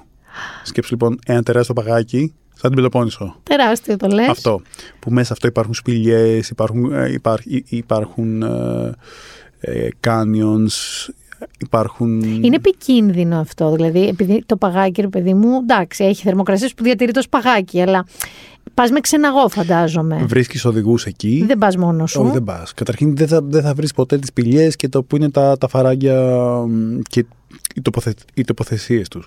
Μάλιστα, λόγω του κλίματος, αυτά κάθε χρόνο, κάθε εξάμεινο αλλάζουν. Αλλάζει μέσα η, όλη τους η μορφολογία. Ε. Ακριβώς, γιατί α- ο πάγος αυτός μειώνεται. Είναι εντυπωσιακό. Στον παγετώνα, που- στο σημείο του παγετώνα που πήγαμε εμείς, βλέπω ένα βράχο που γράφει 22 έκτου του 2022. Και λέω, τι είναι, αυτό, τι είναι αυτή εδώ η σημείωση. Μου λέει, 22 Ιουνίου, εδώ ήταν ο παγετώνας. και αμέσως μετά γι- γυρνάω το κεφάλι μου και λέω: Ο παγετώνας είναι άλλα χίλια μέτρα. Μα Έχει φύγει χίλια μέτρα μακριά. Είναι ένα χιλιόμετρο για να φτάσουμε. Μου λέει ναι. Ήταν ο παγετώνας εκεί Μμ, τον Ιούνιο ναι. και τώρα που πήγες ήταν ένα χιλιόμετρο μακριά. Είναι τέτοια, ραγ- τέτοια τόσο ραγδαία η αλλαγή. Αυτό τι σου λέει, σας είπαν τίποτα οι ντόπιοι γι' αυτό. Γιατί αυτό είναι η χώρα τους στην πραγματικότητα. Μας είπαν, μας είπαν ε, θέλει πάρα πολλά χρόνια για να εξαφανιστεί αυτό, αλλά δημιουργείται ένα φαινόμενο στο οποίο όταν λιώνει ο παγετώνας, κάπως η γη ανεβαίνει. Για κάποιο λόγο τώρα δεν το κατάλαβα, μου το εξήγησαν οι locals εκεί ο οδηγός μας.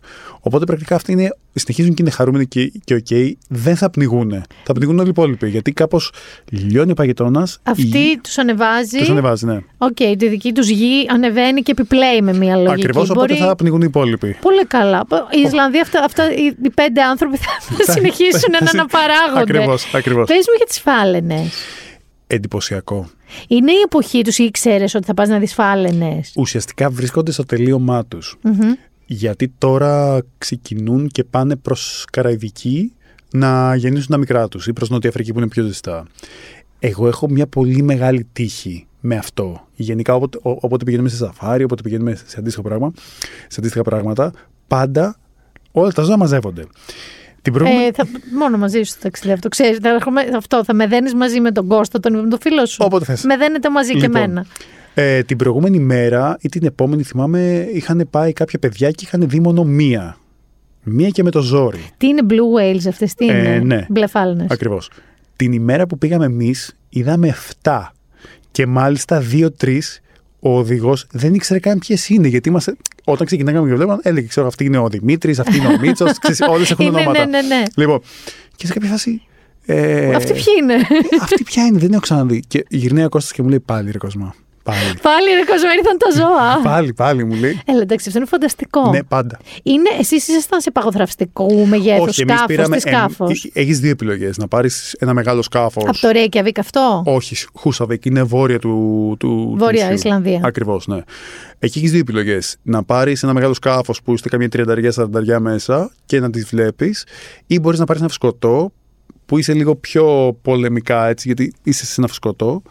Αλλά το φουσκωτό, επειδή είναι πιο ευκίνητο και έχει μεγαλύτερη δύναμη, με το που δει μια φέλα να τρέχει κοντά της. Οπότε δεν τη βλέπεις από μακριά την ούρα. Βέβαια είναι, είναι τεράστιες. Καταρχήν έχουν pattern οι φάλαινες. Δηλαδή, Δηλαδή, παίρνουν μία αναπνοή, δύο αναπνοές, τρεις αναπνοές.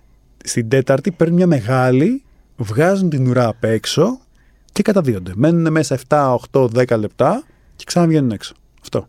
εντάξει, φανταστικό. Δηλαδή, μας έλεγε ο οδηγός μία ανάσα. μέτραγε. Δεύτερη ανάσα. Τρίτη ανάσα. Στην Βγήκε ο τέταρτη, Μίτσος. Η ουρά.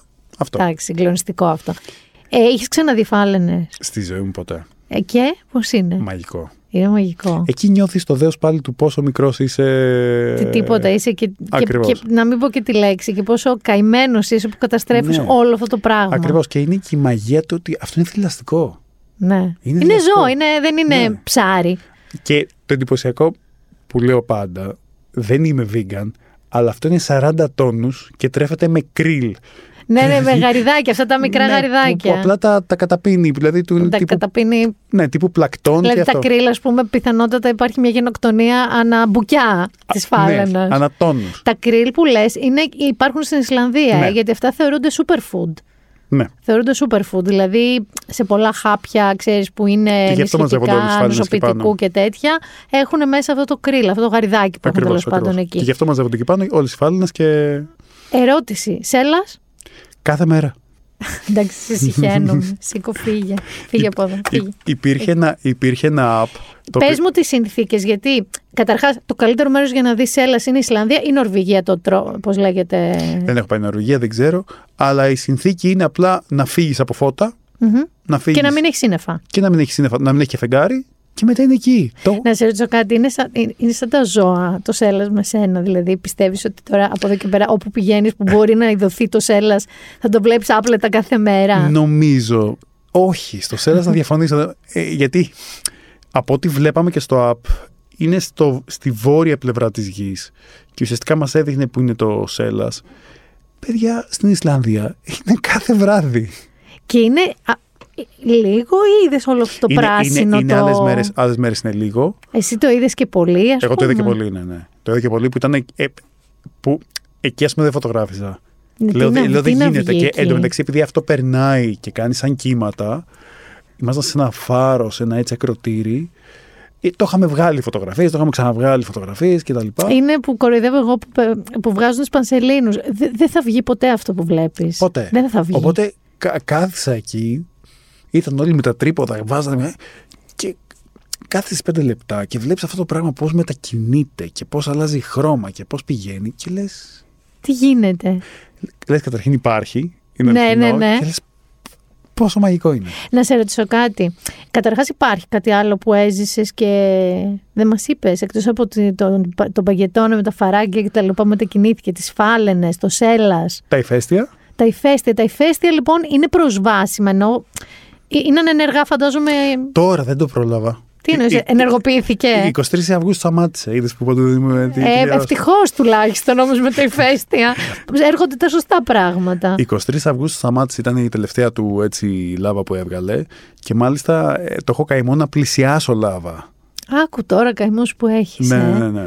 Και δεν μου λες, αυτό είναι τα ηφαίστεια στην Ισλανδία. Ενώ, άρα είναι ενεργά, απλά περνάνε περιόδους ανενεργές. Ακριβώς. Είναι διαρκώς, δεν έχουν σταματήσει ποτέ Όχι, δηλαδή. δεν σταματάνε. Και ε, βλέπεις ότι η- η- περάσαμε σημεία που η γη αχνίζει, βγάζει καπνό από, από μέσα, αχνίζει. Δηλαδή βλέπεις πάου Σας γύρω-γύρω. δίνουν ρούχα για όλα αυτά. Ενώ από κάπου παίρν... ενώ δεν πατάς με τα λαστιχένια. Με τους... λα- Στη πατάς. λάβα δεν πας. Σε, σε γη που αχνίζει. Όχι. Υπάρχει τρόπος να σε πάει ο όχι, οδηγός. περπατάς. Εκεί που αχνίζει, περπατάς γιατί είναι οκ. Δεν είναι Α. ότι λιώνει το παπουτσι Αλλά μ, στη λάβα, όσο έβλεπα εγώ, εντάξει, στη λάβα δεν πατούσες. Όχι. Απλά υπήρχαν άνθρωποι που τους ζήλεψα πάρα πολύ, που πήγαιναν πάρα πολύ κοντά στη λάβα. Δηλαδή ήταν παπούτσι και στα Και ένα με- λάβα. Και λάβα, ναι. Ασύλληπτο. Οι ντόπιοι όλα αυτά τα αντιμετωπίζουν σαν απλά μια κα- καθημερινή τρίτη, ας Όπως πούμε. εμείς στην Ακρόπολη. Ούτε καν νομίζω, ναι. Εμείς δεν, την- δεν την κοιτάμε την Ακρόπολη. Το καλοκαίρι τους έχουν καλοκαίρι. Δηλαδή, ποια είναι η. Καταρχάς, ποιο είναι η πιο κρύα θερμοκρασία και μήνες και ποιο είναι η πιο ζεστή περίοδός τους; Σαν και εμάς, δηλαδή οι εποχές είναι οι ίδιες, απλά η διαφορετικότητα είναι η εξής. Ότι το καλοκαίρι τους, νομίζω, η μέγιστη θερμοκρασία είναι γύρω στους 15. Α, μια χαρά είναι, εντάξει. 10 με 15. Εντάξει, σαν το Λονδίνο παλιά. Ναι, βαριά, βαριά, βαριά να πάει 20. Χειμώνα δεν θέσει. Μπορεί να φτάσεις μείον 10, μείον 20 δεν Ε, έχει. το- Όταν πήγατε να δείτε το Σέλλα που ήταν και σε φάρο, τι φόραγες; Ε, Είναι η α, φωτογραφία που έχεις με, το, με την κουκούλα. γενικά, γενικότερα, παρόλο που είμαι και χοντρόπετσος και δεν κρυώνω, εκεί λίγο τα χρειάστηκα. Κάναμε σωστό layering, δηλαδή ισοθερμικά από κάλτσα κάτω πάνω και μετά φορούσες και κάτι από πάνω. Αν δεν φοράσει ισοθερμικά δεν περνάς καλά. Δεν περνάς καλά. Όχι, όχι, όχι. Και δεν μου λες ε, και παπούτσια φαντάζομαι ε, ορειβατικοειδή. Ναι, α, εγώ έχω κάτι μ, αθλητικό, ριβατικό τέτοια. Όχι κάτι fancy, αλλά με σωστή κάλτσα και με αθλητικό είσαι άνετα. Είσαι άνετα. Ναι, Ωραία, ναι. εντάξει, με έχεις λίγο ξαγχώσει με αυτό, γιατί εγώ φανταζόμουν ότι χρειάζεται ρε παιδί μου πο- gear για Ναι, να α, πας. α, όχι, όχι, όχι, καμία σχέση. Είχατε κλείσει οτιδήποτε από εδώ; Ποτέ, ποτέ δεν το κάνω. Ποτέ, ποτέ, ποτέ πάω Δεν εκεί. τον μπορώ. Δεν μου καταστρέφει τη, τη δική μου ζωή, χωρίς να το ξέρει τώρα εμένα. Για πες. Ποτέ πάω εκεί και έχω κάνει μια μικρή έρευνα. Έχεις κάνει έρευνα, αυτό λέω. Ναι. Άρα ήξερες ότι θα πας όπως μου το είπες αυτό στο βορρά για να, πάρεις, να πας να δεις φάλαινες. Ναι, ναι, ναι, Αλλά πάντα είναι εντυπωσιακό το πώς μιλώντας με τους locals, η έρευνα που έχεις κάνει μπορεί να γίνει ακόμα καλύτερη σ- στον τόπο εκεί. Δηλαδή, π.χ. για τον πάγο, είχα βρει κάποια γραφεία εγώ και κάποιους οδηγούς και μιλάμε δύο-τρεις και όλοι μου λένε τον Στεφάν. Τον Στεφάν, Ναι. τον Στεφάν, τον Στεφάν. Παίρνω, Ναι, αυτό ισχύει. παίρνω κατευθείαν εγώ το, λοιπόν, το στυλ- τηλέφωνο του Στεφάν, του λέω: Θέλουμε να έρθουμε. Είμαστε... Ωραία, μου λέει: Έλα εκεί, τάδε ώρα. Και ο Στεφάν ήταν Στεφάν. Ερώτηση. Θα ξαναπάς; Ναι, Άρα δεν είναι από τα μέρη που τα βγάζεις από το bucket list και λες: Οκ, έχω τώρα να πάω κι αλλού. Όχι, για, για τους εξής λόγους. Ο ένας λόγος είναι ότι είναι ένα μέρος που αλλάζει συνέχεια. Δηλαδή, αν ξαναπάω ο παγετώνας δεν θα είναι ίδιος. Ε, οι σπηλιές δεν θα είναι ίδιες. Το ηφαίστειο μπορεί να έχει ξυπνήσει. Μπορεί Ε, να δεις τη λάβα σου, γιατί ακριβώς, εντάξει, ναι. ναι. Π.χ. τώρα οι φάλαινες δεν, δεν πηδούσαν έξω από το νερό. Ναι. Γιατί δεν είναι mate season. Α, α, στην περίοδο αναπαραγωγής τους πηδάνε, Ναι, κάνουν και show. Κάνουν και show γιατί θέλουν να προκαλέσουν το, το άλλο τέρι. Και οι 40 τόνοι. Ακριβώς. Πηδάνε, εντάξει. Ακριβώς. Και επίσης δεν είδα την ενδοχώρα που είναι επίσης μαγική. Η ενδοχώρα τώρα ήταν μαγική με ποια λογική, είναι κατοικημένη ή όχι; Τίποτα. Τίποτα. Είναι, no man's land. Ακριβώς. Μόνο φύση πάλι που επίσης έχει. Φύση όμως όπως εννοείς χωρίς. Εννοείς έδαφος φύση. Έδαφος, αλλά εκεί που, που πηγαίνεις μπορείς να δεις έναν καταράκτη που είναι 200 μέτρα ύψος, να δεις ένα φαράγγι, να δεις ένα. Είδα μια φωτογραφία που είχες με, με καταράκτη. Τι ήταν, ένα πράγμα πάρα πολύ περίεργο. Που το έδαφος ήταν έτσι τερακότα σχεδόν το χρώμα και έτρεχε ποτάμι, ριά. Κάτι ήταν, νερό θυμάμαι. Ένας τεράστιος καταράκτης. Ένας τεράστιος καταράκτης ήταν αυτό. Ναι. Ωραία. Άρα, άρα, άρα, από ό,τι καταλαβαίνω εγώ, η Ισλανδία είναι η χώρα που δεν μοιάζει με καμία άλλη βόρεια εικάζω καθόλου. Δε, είτε, είναι σαν μια χώρα που φτιάχτηκε για να φωτογραφίζεις φύση. Αυτό. Και να νιώθεις τόσος. Συνέχεια. Να ακριβώς. νιώθει τόσος δά. Να σου υπενθυμίζει ότι δεν πά να νομίζεις εσύ για τον εαυτό σου, είσαι τόσος δά. Ναι, και εκεί συνειδητοποιείς και τη δύναμη. Δηλαδή, όταν δεις τι έχουν κάνει τα ηφαίστεια, όταν δεις ε, πώς μορφολογικά ο ίδιος ο παγετώνας έχει διαμορφώσει τη γη και το πόσο δύναμη χρειάστηκε αυτό το πράγμα, λες, Ναι. Εντάξει, κοίταξε να δεις, με έχεις πείσει. Βασικά με, με- μου το έχεις απλοποιήσει. «Ε, μα αυτό είναι πάρα πολύ απλό. Με, α, εντάξει, όχι, πολύ απλό είναι για σένα που έρχονται τα ζώα και οι λάβες και δείξει και το βόρειο σέλας πάνω σου. Ε, αλλά γενικά είχα την εντύπωση ότι είναι ένα μέρος ήρη, είναι ένα μέρος από κοσμό τελείως περίεργο, αλλά και δύστροπο και δύσκολο. Καθόλου. Πρώτη φορά συζητούσαμε με τον Κώστα, πρώτη φορά, πρώτο ταξίδι που δεν ξέρω τι νόμισμα έχουν. Δεν, Α. δεν, δεν, δεν έπιασα. Τι. το, το, το λέω με την έννοια ότι μιλάνε όλοι αγγλικά άπτεστα Ναι, ενώ ας πούμε Ιταλοί δεν, δεν λες. και πληρώνεις με POS ακόμα και στο βρώμικο. Ναι, εντάξει. Αυτό δεν σου κάνει εντύπωση ότι ταυτόχρονα είναι, είναι λίγο leftover Vikings. Έχουν τελείως κάτι traditions περίεργα, αλλά ταυτόχρονα έχουν και του, του, της Βόρειας Ευρώπης, τη μοντερνιτέ. Ε, πάρα πολύ. Καταρχήν, κανένα βενζινάδικο δεν έχει υπάλληλο να σου βάλει βενζίνη. Είναι όλα αυτά Α, τα βάζουμε. Α, εντάξει, εγώ θα ήμουν πολλές μέρες εκεί να ξέρεις στη μία αντιλία. δηλαδή στην Αμερική που χρειάστηκε, ε, υπήρχαν άνθρωποι που έπρεπε να έρθουν από διπλανό μαγαζί, diner να με βοηθήσουν. Οκ, εντάξει, κατάλαβα. οπότε εκεί εγώ μπορεί να μην είχα δει τίποτα, καμία Ισλανδία. Μάλιστα. Ερώτηση τώρα, μια και μου λες αυτό. Σε επίπεδο. Πώς να σου πω. Ε, κουλτούρας οι άνθρωποι ενώ αρχιτεκτονική, design Φανταστική. Είναι- ε, έχουν. έχουν όλο αυτό το βορο, βορειοευρωπαϊκό που έχει και η Δανία, που έχει και η Αυτό ήθελα να Σκανδιναβία. ρωτήσω. Ε, Είναι, είναι, είναι φοβερή. Είναι φοβερή. Δηλαδή, πολλές φορές έβλεπα μαγαζιά, έβλεπα το αεροδρόμιό τους, έβλεπα μ, design αντικείμενα ή πώς τα είχαν κατασκευάσει, πώς τα πουλούσαν ή τις βιτρίνες τους. Δεν είναι άρα, εκεί δεν είναι τελείως folklore, ας πούμε, η φάση Όχι, τους. όχι, είναι όχι, modern. όχι. Είναι πολύ modern. Πολ- Και με πολύ έξυπνο και ωραίο τρόπο. Και λέω, και πάντα έλεγα, λέω, κοίτα να δεις τώρα, έχω έρθει εδώ στο πουθενά και πόσο έξυπνα, ωραία ε, έχουν σχεδιάσει ένα κατάστημα για παπούτσια. Και έψαχνα να βρω κάτι αντίστοιχο, ας πούμε, στην Αθήνα που υποτίθεται είμαστε και εξευρωπαϊσμένοι και Ναι, δυτικοί. εντάξει. Και, και... No. Ακριβώς. No. Όχι, όχι. Λοιπόν, όχι. να σου πω, τι- σε τι άλλες χώρες έχεις πάει γιατί θα ξανάρθεις. Αυστραλία. Ναι, Αυστραλία όλοι. Ενώ Έχω. έχεις πάει και Μελβούνι και Σίδνεϊ και μέσα ζούγκλες και αράχνες και ταραντούλες και κρο- όλα. Έχω κάνει 8.500 χιλιόμετρα ένα μήνα. Ωραία.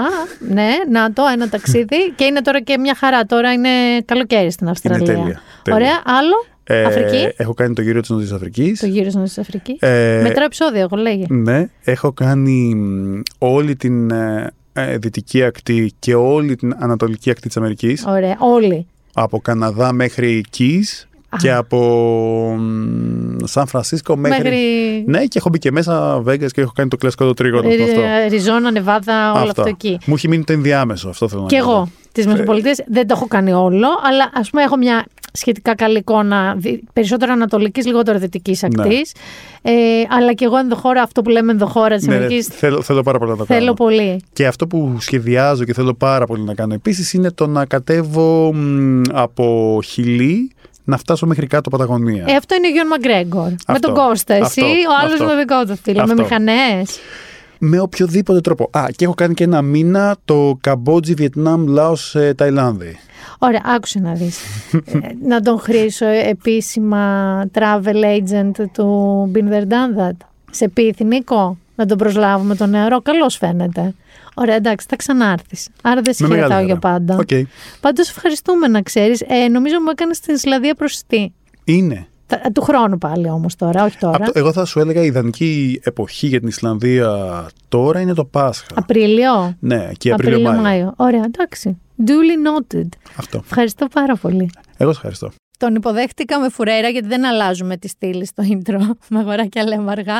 Αλλά λέω να τον χαιρετήσω με μία Bjork που είναι έτσι από τους πιο γνωστούς καλλιτέχνες γιατί να σας πω κάτι σίγουρος δεν ήθελα να σας βάλω, είναι λίγο ρίχτιδες θα σας βάλω ένα μοναδικό big band κομμάτι που έχει πει Bjork λίγο το It's Also Quiet και πάμε μετά στα δικά μας τα πεζά, τα βαρετά, τα δύσκολα.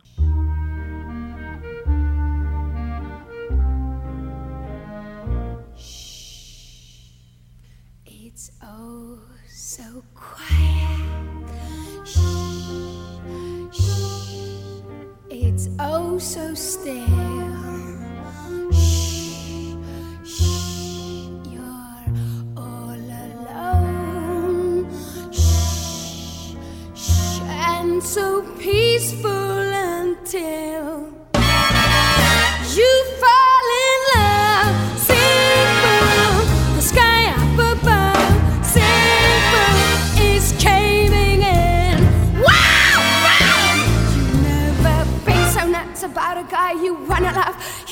cry, you cross your heart and hope to die till it's over, and then. Λέω να ξεκινήσουμε. Τώρα η προσγείωση από το Ρέικεβικ στην Αθήνα θα είναι με Άδωνη Γεωργιάδη και συγγνώμη γι' αυτό, αλλά ο Άδωνης λοιπόν Γεωργιάδης. Ε, βρέθηκε τη βδομάδα που μας πέρασε σε δύο έτσι πύρινα μέτωπα θα το πω. Το ένα μάλιστα δεν ήταν καθόλου πύρινο, ήταν υδάτινο. Πήγε, εικάζω το τρίμερο κι αυτός, γιατί νομίζω εγώ το είδα Δευτέρα Τρίτη αυτό το περιστατικό. Πήγε στο Αντικό Πάρκο, το ζωολογικό, που θυμάστε τι είχε γίνει με αυτό το χιμπατζή που το όσκασε και τον σκοτώσανε. Δηλαδή, ε, δεν είναι και τα έχουμε πει. Να μην τα ξαναλέμε για μέρη που έχουν φυλακισμένα ζώα για τη δική μας ε, αναψυχή και ευχαρίστηση. Πήγε λοιπόν ε, ο Υπουργός, ε, πήγε με την οικογένειά του στο Δελφινάριο του Αττικού Ζωολογικού Πάρκου το οποίο δεν έχει άδεια από το 2020 μετά από καταγγελίες που ξεκίνησαν το 2018, όπως διαβάζω στο News 24-7. Έφερε λοιπόν σε μια δύσκολη έτσι, κατάσταση την κυβέρνηση, γιατί και τι να πει ακριβώς και πώς θα το διαχειριστεί, τα ανέλαβε μόνος του. Εντάξει, εκτός από το ότι προέτρεψε και άλλες οικογένειες να πάνε τα παιδιά τους να δουν τα δελφίνια και είπε ότι ζήτησε να δει αν έχουν άδεια νόμιμη και του είπαν ότι έχουν άδεια νόμιμη για τα δελφίνια. Δεν έχουν βέβαια, γιατί δεν είχε κερκίδες, λέει, και εισιτήριο. Οπότε τα δελφίνια με τον εκπαιδευτή σε μια πισινούλα να, μην τα ξαναλέμε, είναι σαν εγώ να σας κλείσω στο βεσέ του σπιτιού σας, γιατί αυτή είναι η αναλογία για ένα δελφίνι που κανονικά κολυμπάει σε ανοιχτέ θάλασσες από μια πισίνα, όσο μεγάλη και αν είναι αυτή. Είναι σαν να σας κλείσω εγώ στο βεσέ, να σας πετάξω μέσα και ένα ρούχο, ένα παπούτσι, μια τροφή και να σας πω εδώ θα ζείτε. Δεν καταλαβαίνω το πρόβλημά σας. Ο Άδωνης λοιπόν Γεωργιάδης υποστήριξε για να πει ότι και καλά ένα δίκο αντέδρασε ο κόσμος, γιατί αντέδρασε ο κόσμος, ότι υπάρχουν λέει αυτά τα κινήματα που θέλουν τα ζώα ελεύθερα. Έξω από τα κλουβιά. δηλαδή, τι να κάναμε, λέει, να αφήσουμε τους παπαγάλους ελεύθερους. Αλήθεια. Δηλαδή, σε λίγο, δεν ξέρω, σε λίγο θα τολμήσουμε να ζητήσουμε να πάνε, ξέρω εγώ, τα λιοντάρια στις ε, σαβάνες δεν ξέρω, θα ζητήσουμε να πάνε οι χιμπατζίδες στα δάση και στις ζούγκλες. Δεν ξέρω. Πραγματικά ακρότητες σκεφτόμαστε, ε. Ακρότητες. Και by the way, θέλω να σας πω, έχεις φίλο ή φίλη που μένει μαρού πολύ δροσό. Σου έχουν πει για αυτά τα παπαγαλάκια ότι τα δέντρα μπροστά από τα σπίτια είναι γεμάτα παπαγάλους. Γιατί ποιος ξέρει τι έχει γίνει τώρα εκεί. Είναι γεμάτα παπαγάλους από αυτά που ο κύριος ε, Γεωργιάδης λέει, γιατί τι θα τους αφήσουμε ελεύθερους; Κάποιος τους έχει αφήσει λοιπόν ελεύθερους. Εκεί μου αρέσει πολύ και είναι καταπληκτικό το θέαμα.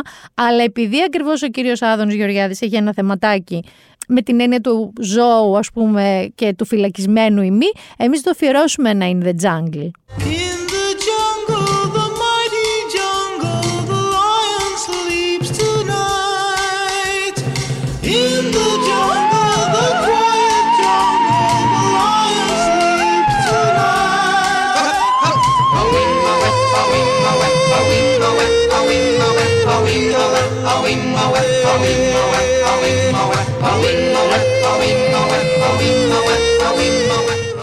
Πέρασε όμως εύκολα και στην επόμενη ας πούμε εκδρομή του και στην επόμενη δραστηριότητα που επέλεξε να κάνει. Είχαμε εγγένεια στο καλάθι του νοικοκυριού που υπάρχει να κατεβούν οι τιμές από όλα, σε όλα τα σούπερ μάρκετ από συγκεκριμένα είδη πρώτης ανάγκης όπως τα ορίζει κάθε σούπερ μάρκετ αυτά. Εντάξει. Και έγινε η πρεμιέρα του λοιπόν και ο Άδωνης Γεωργιάδης πήρες σβάρνα τα ε, σούπερ μάρκετ, τον είδαμε να κραδένει γάλατα, μακαρόνια, να ρωτάει την τιμή μια ζάχαρης, αν πήγε από ένα 38, ένα 15 κτλ. Και φυσικά ήταν ένα πρωί που οι ρεπόρτερ ήταν στημένοι καραούλοι έξω από το σούπερ μάρκετ να ρωτήσουν και τους καταναλωτές, να ρωτήσουν και περαστικούς, να ρωτήσουν και ιδιοκτήτες και όλα. Εντάξει. Και το πρωινό του Γιώργου Παπαδάκη βρέθηκε έξω από ένα σούπερ μάρκετ, τέλος πάντων, και ρώτησαν έναν παππού. Και πήγε κάπως έτσι η γνώμη του παππού για το καλάθι του νοικοκυριού και την περιοδία του Άδωνη Γεωργιάδη. Καλή σας ημέρα, τι κάνετε, καλά; Από τον κύριο Παπαδάκη είμαστε. Πώς τις είδατε τις τιμές, βλέπω μπήκατε, βγήκατε, πώς τα είδατε; Καπαμά. Όπω, πώς τα είδατε; Καπαμά. Όπω, πώς. Ε, ε, ναι, δηλαδή, τι είναι οι τιμές; Ωραία, ωραία, πάμε, πάμε, έλα, πάμε, πάμε. Για ποιο λόγο δεν ε, είδατε χαμηλές τιμές; Καμιά, καμιά διαφορά. Καλά στο νοικοκυριό δηλαδή δεν υπάρχει για σας. Όχι, όχι. Νόμι, βρε Μαρία μου. Καλά πήγε αυτό, ε. Αυτό ακριβώς που είπε και η συμπαρουσιάστρια του Γιώργου Παπαδάκη, η Μαρία Αναστασοπούλου. Καλά πήγε αυτό. Λοιπόν, περίπου με την ίδια φράση, εγώ θα περιέγραφα αυτό που περιμέναμε όλοι για φέτος, τη λήξη της πανδημίας. Αυτή τη λήξη της πανδημίας. Γιατί όχι απλά δεν λύγει. Έχουμε λέει πολυδημία ή τριδημία που ανάθεμα πραγματικά και αν ξέρω τι είναι αυτό το πράγμα. Λοιπόν, ακούστε τώρα τι γίνεται και κοιτάξτε γύρω σας και θα καταλάβετε τώρα τι γίνεται. Εκεί που είχαμε τον ορθόδοξο, τον κλασικό, πάμε να ακούσουμε ποιον έχουμε. Έχουμε πρόβλημα. Ο κορονοϊός επεκτείνεται, θα πεθάνουμε όλοι. Τον κορονοϊό μας έρχεται και η εποχή της ήταν ανιένα. Και διαβάζω ότι δεν είναι όμως, είναι λίγο αγρι... εξαγριωμένη, είναι λίγο αγριευτική αυτή η Τανανιένα. Είναι λίγο πιο hardcore από άλλες χρονιές. Μάλιστα στην Αμερική έχουν πει ότι έχουν διπλασιαστεί τα κρούσματα της γρήπης πολύ νωρίς στην περίοδο γρήπης. Η αλήθεια είναι ότι εγώ δεν έχω προλάβει ακόμα να κάνω το εμβόλια μου, αλλά σας έχω κι άλλα, διότι έχουμε και το RSV. Όχι RSVP που τα έλεγα εγώ μέχρι χτες, RSV σκέτο. Το οποίο είναι ένας ιός respiratory, δηλαδή πάλι πνευμονοϊός, οπότε έχεις είτε έναν ή ένα RSV και κορονοϊό, όλα μαζί για τα πνευμονάκια μας. Λοιπόν, παιδιά, εγώ θα μπω στο φαρμακείο, αυτό που πάω εγώ της γειτονιάς μου, της Έλενας, εκεί πέρα και θα της πω, ξεκίνα να τρυπάς. Γιατί δεν μας βλέπω καλά. Παράδειγμα, στη Σανγκάη, δεν ξέρω να το διαβάσετε, έχει ένα πάρκο της Disney. Είχε κόσμο λοιπόν μέσα. Και τι κάνανε, το κλείσανε ξαφνικά, τύπου δεν μπαίνει κανείς, αλλά και δεν βγαίνει κανείς. Όσος κόσμος λοιπόν ήταν μέσα και νομίζω ήταν 11-12 το πρωί, δηλαδή είχε κόσμο μέσα, έπρεπε να κάνει τεστ, να περιμένει να βγει αρνητικός και μετά να τον βγάλουν έξω. Γιατί παρατηρούν και αυτοί έξαρση σε COVID περιστατικά. Στην Ελλάδα, να σας πω ότι έχουμε όλες τις μεταλλάξεις, όλες τις νέες μεταλλάξεις έχουν έρθει. Διάβασα ότι υπάρχει μελέτη εταιρείας να κάνουν κόμπο εμβόλιο για γρήπη και κορονοϊό. Παρ' όλα αυτά δεν είναι παιδιά καλά τα μαντάτα. Δηλαδή, εγώ έχω στο περιβάλλον μου το κοντινό, παράδειγμα, μόλις προχτεσινό, που την ίδια μέρα η γυναίκα διαγνώστηκε με ήττα έναν ή ένα, ο άντρας με COVID, ο μεγάλος γιος με COVID και ο μικρός με τίποτα ακόμα. Αλλά αυτοί, ενώ κανονικά άντε να φοράγαν μάσκα, τους χωρίσανε οι γιατροί ντε και σόνι γιατί σου λέει ότι αυτός με τον COVID μπορεί να κολλήσει τα έναν ή ένα και είναι πολύ βαρύ μετά και αντίστοιχα και η γυναίκα να πάρει τον COVID από τον άντρα της. Οπότε δεν ξέρω αν σας κάνω λίγο την καρδιά μαύρη γιατί αρχίζει και η σεζόν τώρα, έχω διαβάσει για παραστάσεις και συναυλίες θα γίνουν χαμός. Δεν ξέρω αν σας μαυρίζω την ψυχούλα, αλλά εγώ λίγο αγχώθηκα και εκεί που έλεγα άστα να δεις τα εμβόλια, σας τα είχα ξαναπεί και αυτά, νομίζω ότι θα πάω και δεν ξέρω, θα κάνω ό,τι εμβόλιο κυκλοφορεί, ό,τι υπάρχει διαθέσιμο θα πάω να το κάνω. Αλλά μιας και σας είπα τώρα, μιας και μπήκαμε στα δυσάρεστα, τα όχι ευχάριστα ας πούμε. Και στο προηγούμενο κάτι είπαμε γι' αυτό, αλλά επειδή έχουν προκύψει πάρα πολλά πράγματα εντωμεταξύ, ακραία πράγματα πάρα πολλά ακραία πράγματα και μου λέτε πες και πες και πες.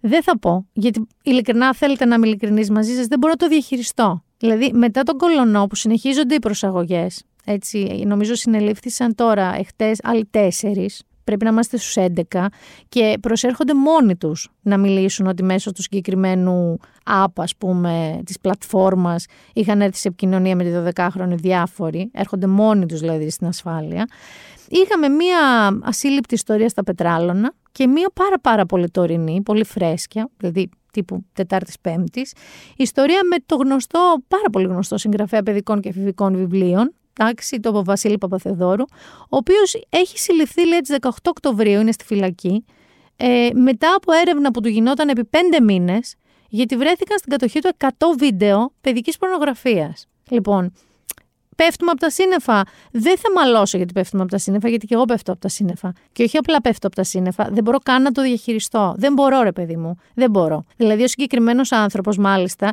είχε μια τόσο ανόητη γραμμή υπεράσπισης, ότι λέει είχε 100 βίντεο παιδικής πορνογραφίας. Εδώ θέλω να κάνω μια παρένθεση. Θα μου πεις, δεν είναι κακοποιητή ο ίδιος, τουλάχιστον δεν έχει αποδειχθεί κάτι τέτοιο. Ωραία. έχουμε καταλάβει το νόμο προσφορά ζήτησης. Δηλαδή, καταλαβαίνουμε ότι όταν υπάρχει κατανάλωση αυτών των βίντεο, υπάρχει και η παραγωγή τους για να καταναλώνεται. Άρα καταλαβαίνουμε ότι μιλάμε για βιασμούς παιδιών σε βίντεο, 100 τέτοια βίντεο. Λοιπόν, η γραμμή της υπεράσπισης του ήταν ότι αυτό ήταν έρευνα, Νίκο, για ένα επόμενο βιβλίο του. Σε σχέση με το πώς να προστατεύουν τα παιδιά από τους παιδόφιλους. Εγώ θα δώσω όλα τα τεκμήρια της αθωότητας όπου χρειάζονται. Όμως, είναι, είναι σαν να συλλάβεις κάποιον με 100 κιλά κοκαίνη σπίτι του και να σου πει ότι γράφει τον άρκος. Δηλαδή, σοβαρολογούμε τώρα. Δηλαδή, κατέβασε και έβλεπε 100 βίντεο για να γράψει βιβλίο. Δηλαδή, το να μιλήσει με μία ψυχολόγο ή με ένα ψυχολόγο της αστυνομίας. Ή με ένα σύμβουλο στην αστυνομία. Ή με ανθρώπους που διαχειρίζονται τέτοια περιστατικά. Να πάρει όλες τις πληροφορίες που θέλει. Τις σωστές πληροφορίες. Κατέβασε 100 βίντεο. OK. Okay. Παρ' όλα αυτά, για τα πετράλωνα, δεν μπορώ να πω. Πραγματικά δεν μπορώ να το διαχειριστώ. Το μόνο που πραγματικά τρελάθηκα εκεί, πέραν από αυτά που συνέβαιναν, είναι ότι αυτά τα παιδιά με βοήθεια γείτονα πάντα. Γιατί είναι αυτό που λέγαμε. Κάποιος έμπλεξε. Είπε θα μπλέξω. Μπήκε μέσα στο σπίτι τους με κάποιο τρόπο και τα βοήθησε. Το κατήγγειλαν το 18. Κατήγγειλαν μια κακοποίηση από τους γονείς τους. Κατήγγειλαν και τους δύο γονείς τους για κακοποίηση που συνέβαινε από το 2012. Το κατήγγειλαν λοιπόν το 18. Και μέχρι τώρα που ξαναέκαναν μήνυση, γιατί προφανώς πήραν κάποιο θάρρος ή κάζο από την ιστορία του κολονού, δεν είχε γίνει τίποτα. Που τώρα ξαφνικά είναι όλη στην τρέλα. Αυτό λοιπόν που μόνο που μπορώ εγώ να σας πω εδώ, πραγματικά, το μόνο που με ενδιαφέρει άμεσα είναι οι άνθρωποι αυτοί να μπουν μέχρι το τέλος τους στη φυλακή, μέχρι να, να μην δούνε ρε παιδί μου ξανά φως μέρας ή νύχτα ή νυχτερινό ουρανό χωρίς κάγκελα, ποτέ. Δηλαδή να αυστηροποιηθούν οι ποινές επί της ουσίας, forever. Να υπάρχει όμως, το πιο βασικό είναι, ένα δίκτυο, ένα οργανωμένο δίκτυο από το κράτος, σοβαρό και για την πρόληψη, δηλαδή και για να διακρίνεις τα σημάδια και για την περίθαλψη των θυμάτων αυτών των ανήλικων και για την τιμωρία παραδειγματική των ανθρώπων που μπορεί να διαπράξουν αυτό το κακό. Δηλαδή, πραγματικά, είδα ε, ότι η κυβέρνηση έφερε το Εθνικό Σχέδιο για την Παιδική Προστασία κατά της κακοποίησης. Θα το φέρει τώρα για διαβούλευση στη Βουλή. Ελπίζω να μην αρχίσουμε κομματικά παιχνίδια εκεί, ε. Το λέω σε όλα τα κόμματα. Γιατί στην αρχή της ιστορίας του κολονού πήγαν να παίξουν αποχρώσεις. Από όλες τις πλευρές και όλες σιώπησαν γιατί υπήρχαν στελέχη από εδώ και από εκεί, τα οποία φυσικά εκδιώχθηκαν από τα κόμματά τους, αλλά δεν είναι κομματικό το ζήτημα. Άρα θεωρώ και θέλω να πιστεύω ότι στη Βουλή όλο αυτό που πάει να περαστεί ε, έκτακτα και με emergency ας πούμε status και καλά κάνουν ε, σε σχέση με την προστασία των παιδιών θα αντιμετωπιστεί με σοβαρότητα από όλα τα κόμματα, θα συμπληρωθεί, θα συζητηθεί και θα μπει σε εφαρμογή άμεσα. Γιατί πραγματικά, σας μιλάω, είναι ένα πράγμα το οποίο δεν μπορείς ξαφνικά όταν διαβάσεις μόνο και μόνο το τι συμβαίνει να το ξαναβγάλεις ποτέ από το μυαλό σου. Ποτέ. Δεν μπορείς να το ξαναξεχάσεις αυτό. Άπαξ και το δεις δεν το ξαναξεχνάς. Και θέλω να πω ότι, ότι καταλαβαίνω αλλά δεν καταλαβαίνω και τόσο. Πραγματικά τα social media αυτή την περίοδο είναι χειρότερα και από τα media. Δηλαδή, όταν έσκασαν αυτές οι δύο ιστορίες και του συγγραφέα και των πετραλώνων, για κάποιο λόγο μετά από δύο-τρεις ώρες που χάζεψα στα social media, τα έκλεισα και είπα ότι ούτε καν δεν πρόκειται να ξαναμπω γιατί οι κατάρες, οι απόψεις, ε, κάτι ακρότητες σε σχέση με τα ίδια τα παιδιά που διαβάζω είναι λίγο ε, το πανηγύρι του τρελού. Οπότε, ειδικά στο Twitter, παιδιά, ειδικά στο Twitter, εκεί είδα τέρατα και καυγάδες, καυγάδες τώρα για κάποια γεγονότα ακραία. Ε, για το Twitter τώρα που έλεγα, όμως, θα το σταματήσω αυτό το θέμα. Σας λέω, δεν, δεν μπορώ να το θίξω, δεν μπορώ και να μην το θίξω, αλλά πραγματικά αυτό που με ενδιαφέρει να δω να γίνεται είναι να αλλάζει κάτι δομικό κάτι που θα προστατεύει τα παιδιά, κάτι που θα βοηθάει τα θύματα, κάτι που θα βάζει γρήγορα και συναπτικά μέσα αυτούς που πρέπει να μπουν και θα τους κρατάει μέσα για πάντα, για όσο. Λοιπόν, επιστρέφω όμως στο Twitter. Γιατί το Twitter πέρασε σε μια νέα εποχή επισήμως. Είναι ιδιοκτησία Elon Musk πλέον, κανονικά και με τον νόμο. Ε, και γιατί το λέω τώρα αυτό, Γιατί σας είπα ότι γίνονται και λέγονται αγριότητες και ακρότητες μέσα στο Twitter. Ε. Ένα από τα claims του ιδιοκτήτη Elon είναι η ελευθερία του λόγου και το hate speech μαζί. Θέλω να σας πω ότι μέχρι και ο Jay Simpson τον καλωσόρισε. Ότι καλώς ήρθες Elon ως ιδιοκτήτη. Και μια και λέω για hate speech, να κάνω ένα ευχάριστο διάλειμμα. Βασίλης Τσιάρτας. Αυτό το περιβόλι ομοφοβικών, τρανσφοβικών σχολείων ε, βρήκε το μαστορά του. Μπορεί αρκετά μετά, γιατί πρόκειται για μια ανάρτησή του του 2017, η οποία κρίθηκε τρανσφοβική και μάλιστα ήταν η περίοδος, ήταν ο χρόνος που η Βουλή συζητούσε το νομοσχέδιο για τη νομική αναγνώριση ταυτότητας φύλου και έκρινε λοιπόν ότι με αυτή του την ανάρτηση διέγειρε αναγνώστες σε πράξεις μίσους και διακρίσεων. Επομένως, έστω και μεταγενέστερα, δεν το είχαμε δει αυτό. Το γνωστοποίησε ο δικηγόρος της Μαρίνας Γαλανού, τότε Προέδρου του Σωματείου Υποστήριξης Διεμφυλικών.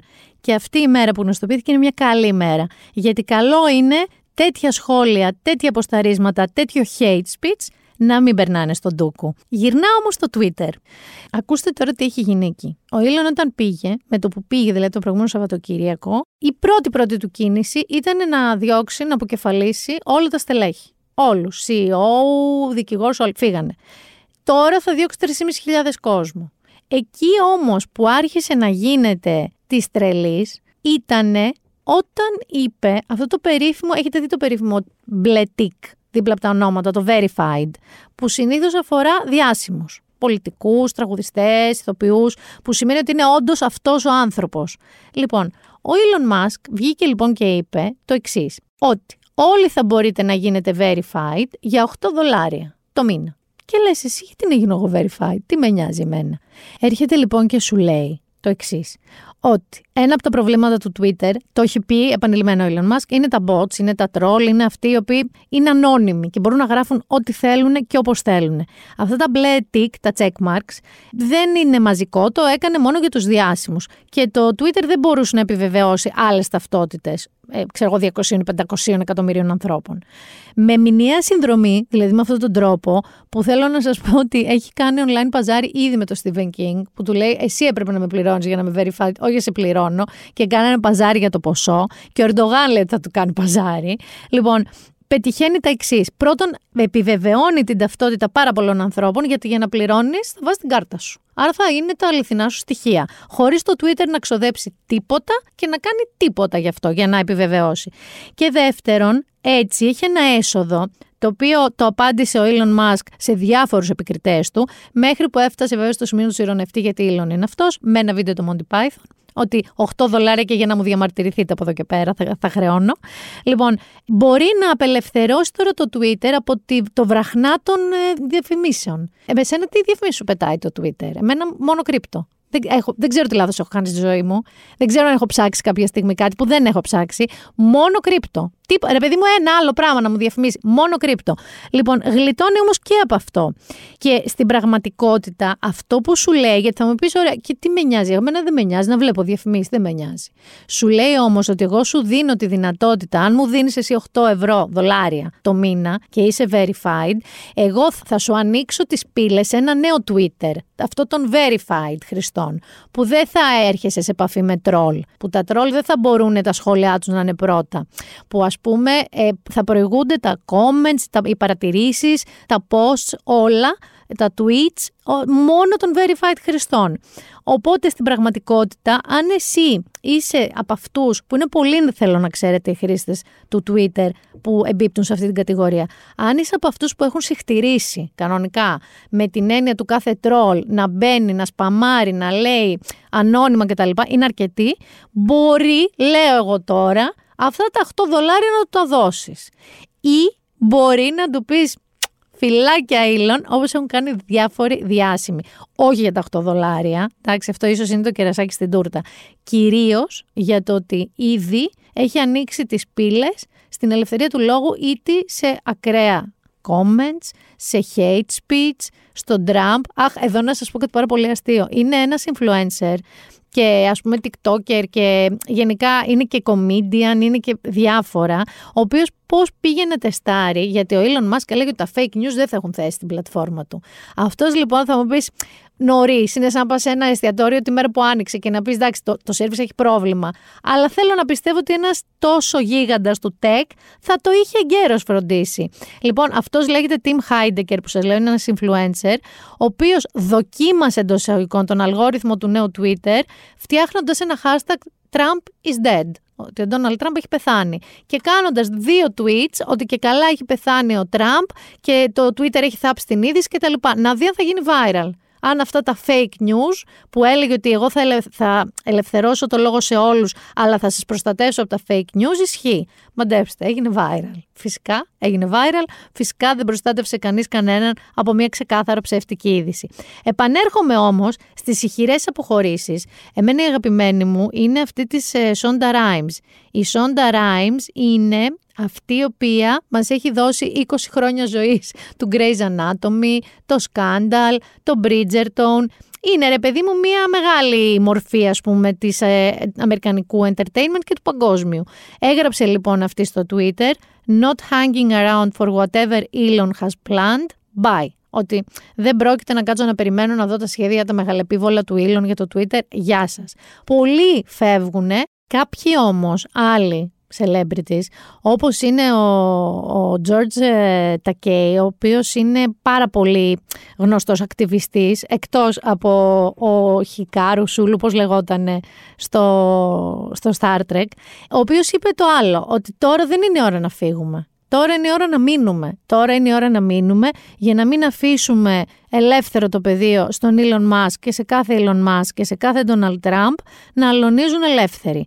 Θα δούμε που θα κάτσει μπίλια, γιατί ξέρω ότι πολλοί θα πούνε Α, εγώ φεύγω και εγώ είμαι ανάμεσα σε αυτούς που ήδη κάπως έχω κουραστεί από αυτά που βλέπω εκεί μέσα. Αλλά δεν είμαι σίγουρη ότι θα το κάνω σε πρώτη φάση ή σε δεύτερη και θα πούνε αυτό το μεγάλο αντίο. Ένα αντίο που ξεκάθαρα είπε ποιος σε ποια ή ποια σε ποιον μάλλον. Επίσημα. Δεν έχω δει πιο γρήγορο διαζύγιο ε, τόσο διάσημων ανθρώπων. Εξπρές. Αντίο υπόθηκε και μεταξύ της Ζιζέλ και του Τον Μπρέιντι μια που λέγαμε ότι φήμες λένε ότι χωρίζουν, μια που βγήκε το διαζύγιο, να ξέρεις. Χωρίσανε, ευχήθηκε η Ζιζέλ στον Τον Μπρέιντι καλή συνέχεια στη ζωή του, σε ό,τι κάνει μετά.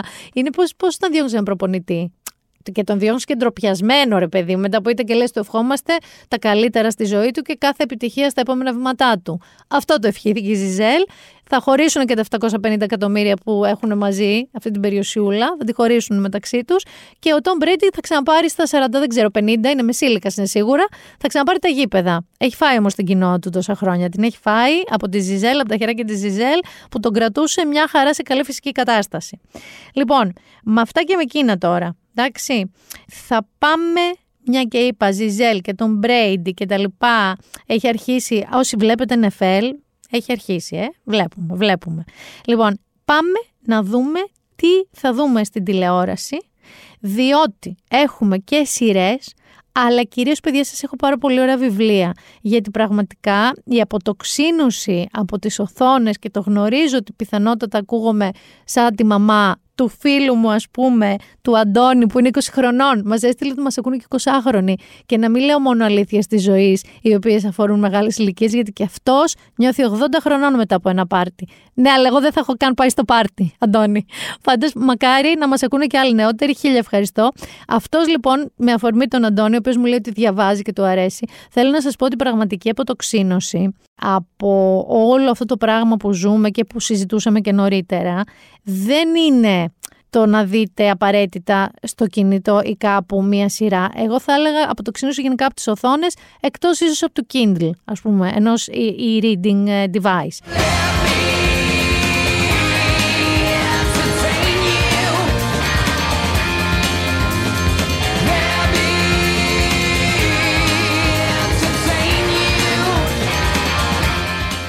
Σας έχω πολλά και πολύ ωραία βιβλία. Λοιπόν, θες να ξεκινήσω με δύο που δεν είναι ε, ας πούμε fiction. Γιατί σας έχω εντάξει και τέτοια στη σημερινή μου λίστα. Λοιπόν, το ένα είναι από έναν καταπληκτικό αγαπημένο μου στο Twitter δυστυχώς. Να, ένας λόγος που δεν θα άφηνα το Twitter. Ε, αστροφυσικό. Μπορεί να τον έχετε ακούσει. Είναι ο Neil deGrasse Tyson. Το βιβλίο λέγεται «Επιστολές από έναν αστροφυσικό» από τις εκδόσεις Κάκτος και θέλω να σας πω ότι ο Νίλ Degrasse Tyson εδώ και δεκαετίες, τουλάχιστον δύο-τρεις, αυτό που κάνει και το κάνει με φανταστικό τρόπο και με ντοκιμένταρις, μπορείτε να ψάξετε να τα βρείτε, νομίζω έχει και το Disney Plus κάποια, είναι να μας παίρνει από το χέρι εκατομμύρια κόσμο και αναγνώστες και θεατές του, με σκοπό να σε μοιήσει στη μαγεία του σύμπαντος και της επιστήμης γενικότερα από το μηδέν σαν να παίρνεις από το χέρι ένα παιδάκι και να του δείχνεις τον κόσμο. Λοιπόν, το βιβλίο αυτό που λέγεται Επιστολές από έναν αστροφυσικό έχει εύστοχες, ενθουσιώδεις και αρκετά συχνά χιουμοριστικές απαντήσεις οι οποίες ρίχνουν φως σε μερικά τα μεγαλύτερα μυστήρια του σύμπαντος. Δηλαδή, είναι ακριβώς αυτό που κάνει ο Νίλ Ντεγκρά Τάισον σε όλα του τα μέσα, με όποιο τρόπο επικοινωνεί με τον κόσμο. Σας το συστήνω και γιατί θα μάθετε. Δηλαδή, μακάρι, δεν ξέρω, φανταζόμουν αν τα παιδάκια είχαν τέτοιους δασκάλους. Τώρα σας μιλάω ότι τρίτη, τετάρτη δημοτικού θα ήταν για πανεπιστήμιο. Λοιπόν, είπαμε, Νίλ Ντεγκρά Τάισον, επιστολές από έναν αστροφυσικό. Το επόμενο τώρα βιβλίο είναι βιογραφία. Και αφορά το μήνα Νοέμβριο, που τι έχουμε Νικό το μήνα Νοέμβριο, ειδικά εσύ; Περισσότερο, η μέσα εδώ, ο κάτω όροφος, Μουντιάλ. Λοιπόν, θα σας μιλήσω τώρα για το βιβλίο του Κλοντ Μπολί, «Ο βασιλιάς και εγώ». Η ζωή μου με τον Ερικ Καντονά.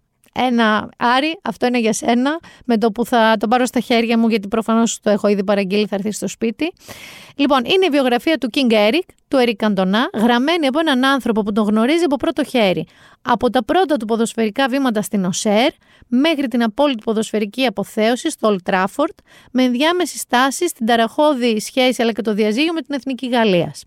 Μάλιστα, πρέπει να σημειωθεί ότι ο Κλοντ Μπολί ήταν μαζί με τον Καντονά εκείνο το βράδυ που ο Καντονά έγραψε ιστορία με το κουμφού που έκανε ε, σε έναν φίλαθλο που μετέπειτα αποδείχθηκε ότι ήταν φασίστας και είναι τώρα αυτό μια ποδοσφαιρική βιογραφία όμως μιας μορφής. Δεν είναι ενός απλού ποδοσφαιριστή, αυτός είναι ένας ε, ήρωας ας πούμε της ε, εργατικής τάξης, ο οποίος ξεκίνησε όπως ξεκίνησε και έφτασε εκεί που έφτασε με αυτό το χαρακτήρα και το ταμπεραμέντο, η οποία είναι αυτό ακριβώς, είναι πάρα πολύ επίκαιρη γιατί είμαστε μια ανάσα από το πιο αμφιλεγόμενο μουντιάλ όλων των εποχών που ο Καντονά να σας θυμίσω έχει δηλώσει, δεν ξέρω αν την έχει πάρει πίσω αυτή τη δήλωση, δεν θα το δει. Θυμάσαι που έχει πει ότι δεν θα το δει γιατί θεωρεί ότι είναι ντροπή αυτό το Μουντιάλ που γίνεται φέτος στο Κατάρ. Για να δούμε. Πάντως για τα αγόρια, ακόμα και να μην είσαστε Manchester United, ακόμα και να μην, ο Έρικ Καντονά είναι από αυτές τις μορφές, ρε παιδί μου, που πρέπει να διαβάσεις γι' αυτόν. Άρη, το έχω υποσχεθεί, μην ανησυχείς, θα έρθει το βιβλίο στο σπίτι. Θέλετε να πάμε τώρα και σε δύο βιβλία τα οποία δεν είναι non-fiction, δηλαδή είναι fiction, διπλή άρνηση, άρα κατάφαση. Λοιπόν, θα σας πω καταρχάς για τις κόρες. Όχι οι κόρες, οι κόρες είναι, αν θυμάμαι καλά, του Άλεξ Μιχαηλίδη, αυτού που είχε γράψει το Η σιωπηλή ασθενή και είναι τύπου crime. Αυτό λέγεται σκέτο κόρες, εντάξει, και είναι της Λούση Φρίκε. Και η υπόθεση έχει ως εξής. Με κοφτερό χιούμορ και τέλεια ισορροπία είναι του καλοκαιριού βιβλίο, αλλά εντάξει δεν σας τα έχω πει και όλα. Μεταξύ ελαφρότητας και βαθύνειας, η Λούση Φρίκε μιλάει στο τέταρτο μυθιστόρημά της για τον αποχωρισμό, την αγάπη, την αίσθηση να μεγαλώνεις χωρίς πατέρα, την ασθένεια, την τρυφερότητα. Η Μάρθα και η Μπέτ είναι δύο φίλες από το Βερολίνο και ξεκινούν για ένα ταξίδι στην Ελβετία. Μαζί τους, στο πίσω κάθισμα, ένας ανατρεπτικός πατέρας που φαινομενικά έχει βαρεθεί τη ζωή. Αλλά η ζωή δεν αποτινάζεται έτσι απλά. Όσο και να λες εσύ, Αχ, βαρέθηκα πια τη ζωή, δεν αντέχω. Η ζωή δεν σε αφήνει τόσο εύκολα.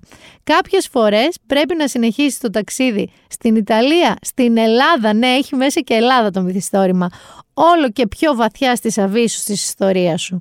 Οι κόρες λέει είναι ένα εξαίσιο road movie σε μορφή βιβλίου, ένα ηλικιώδες και συναρπαστικό μυθιστόρημα, αλόκοτο και συνάμα βαθιστόχαστο. Εγώ θα σας πω ότι οι κόρες είναι ένα βιβλίο που κάπως σε πάει σε βάθη σκέψης υπαρξιακού κτλ. με ένα τόσο φαν τρόπο, με ένα τόσο ενδιαφέροντα, με μια τόσο ενδιαφέρουσα διαδρομή κυριολεκτικά, που σχεδόν ξεχνάς τον τρόπο με τον οποίο σε βάζει σε προβληματισμό. Λοιπόν, κόρες, ε, Λούση Φρίκε. Και μια και λέω φρίκε φρίκε, δεν θέλουμε και ένα horror. Έχω ανακαλύψει horror crime. Έχω ανακαλύψει ότι είστε φαν. Όποτε σας λέτε τι βιβλία μου στέλνετε συνέχεια και άλλα και άλλα και άλλα. Αυτό σπαρταράει. Βγήκε τώρα εκεί μαζί με το τρίμερο που φύγαν όλοι για τη Ρώμη. Όλοι Έλληνες για την Ιταλία. Τώρα βγήκε, τέλος Οκτωβρίου. Λοιπόν, και λέγεται το τελευταίο σπίτι της οδού Νίτλε. Είπε γι' αυτό, θέλω να σας πω, ο Στίβεν Κίνγκ ότι έμεινε άναυδος. Μέχρι στιγμής, εγώ που το διαβάζω, εκδός μετέχμιο είναι αυτό, ε, είναι της Κατριώνα Award, θέλω να σας πω ότι επίσης έχω μείνει λίγο μπιπ με αυτά που διαβάζω. Σας διαβάζω τώρα την ε, υπόθεση, την ε, ας πούμε περίληψη. Καταρχάς είναι gothic thriller. Και δεν πρέπει να το χάσετε και έχει πάρει και βραβεία η συγγραφέας. Αυτή είναι η ιστορία ενός δολοφόνου, ενός κλεμμένου παιδιού, μια ιστορία εκδίκησης θανάτου. Η ιστορία του Τέντ που μένει μαζί με την κόρη του Λόρεν και τη γάτα του Ολίβια σε ένα συνηθισμένο σπίτι στο τέλος ενός συνηθισμένου δρόμου. Όλα τα παραπάνω είναι αλήθεια. Και όμως κάποια είναι ψέματα. Νομίζεις ότι ξέρεις τι βρίσκεται μέσα στο τελευταίο σπίτι της οδού Νίτλες. Νομίζεις ότι έχεις ξαναδιαβάσει αυτή την ιστορία. Αλλά εδώ κάνεις λάθος. Στο σκοτεινό δάσος, στο τέλος της οδού Νίτλες, κάτι είναι θαμένο. Αλλά δεν είναι αυτό που νομίζεις. Ο Τέντ ζει στις παρυφές ενός δάσους με μόνη συντροφιά μια επιτιμητική γάτα. Σαν τη δική μου είναι, την Ολίβια και την 11χρονη κόρη του Λόρεν. Όταν μπερδεύεται, της αποκαλεί και τις δύο ψιψίνα. Ο Τέντ ήταν ανέκαθεν παράξενος. Η ανησυχία της Ολίβια όμως εντείνεται, καθώς η συμπεριφορά του γίνεται όλο και πιο ολοπρόσαλη. Ο Τέντ φτιάχνει ψεύτικα προφίλ σε site γνωριμιών, γυρνάει σπίτι αργά με χέρια που μυρίζουν οστά και φόβο, περνάει ολόκληρα βράδια στο, στο δάσος σκάβοντας. Και γιατί άνοιξε τρύπες στην πόρτα του χαλασμένου ψυγείου Τέντ, όταν η Λόραν εξαφανίζεται η κόρη, οι υποψίες της Ολίβια μετατρέπονται σε τρόμο. Καθώς γίνεται φανερή η αλήθεια για την παράξενη σύνδεσή της με τη Λόρεν, η Ολίβια αρχίζει να καταλαβαίνει ότι ποτέ δεν γνώρισε στα αλήθεια τον Ντέντ, τον άνθρωπο με τον οποίο ζει τόσα χρόνια. Όσα η Ολίβια νομίζει ότι ξέρει για τον εαυτό της και τον κόσμο ανατρέπονται, αποκαλύπτοντας μια πραγματικότητα πέρα από κάθε φαντασία. Και στο τέλος θα πρέπει να αποφασίσει αν θα πάρει ή θα σώσει μια ζωή. Παιδιά, είναι ψυχολογικό θρίλερ.